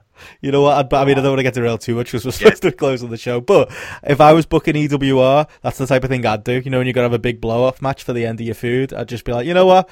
I've done a couple of cage matches recently. I've got, I've got all this going on. I'll do a TLC match. It does feel very random. Have a Wembley street fight. There you go. there it is. Wembley. Come out in your jeans. Come out in your junior t-shirt. Yeah. Come out in your you know your ripped gimmick t-shirts. Come out in cowboy boots. Come out with a couple of spikes. Do a Pentagon Sami Callihan from that TNA pay per view. This is what that match feels like. Not time to go up a ladder and do a flip dive off the ladder. Like ah, whatever. Hey, Steen and Generico made it work, so I've got every faith in the lads. The, the But they'd had other matches before that as well. Yeah. Before they did that. Sorry, I'm going off on one now. I'll, I'll save this for next week. Yeah, we'll we'll talk Wembley properly at, at some point. Preview for next week. uh, anything else before we go, guys? No. I think that's it. Looking enough. forward to the Rev Pro shows on Yeah. uh, the weekend. Leamington looks a really great sleeper card. Yeah. Juice Robinson Bodom, yes please. Uh, got Ospreay on that card as well. Uh, I'm trying to think of what else is on that card. So, man, Chris Ridgeway and Ospreay is on Yes, that card as well. that was it. It's another sleeper match, I think. So, yeah, some great stuff coming up this weekend. So, I'm sure we'll talk about that next week if we come back and do another podcast. Definitely. Plenty to talk about there. Um, so, yeah, that pretty much brings us to the end of the show. Uh, Joe, you can't plug your Twitter. Anything else to plug? MySpace, Facebook, anything? I'll talk mine. At Benson Richard E on Twitter. Your OnlyFans page. I don't really post a lot on Fifteen Facebook. ninety nine a month. See pictures of Joe's feet. Oh yeah, please, please. I'll set up a GoFundMe and you can pay to get me back on Twitter or something. Pay, pay per tweet. Yeah. You know, if you've got disposable income. But um, no. JP. I, I still have a Twitter account. It's JPGP. Three E's. Awesome. Yeah, for us, and you can follow the Indie Corner account at the Indie Corner as well on Twitter and head to the indiecorner.com for all the usual reviews and news and podcasts and all such like. That's it for another show. Uh, we'll catch you again soon. Bye.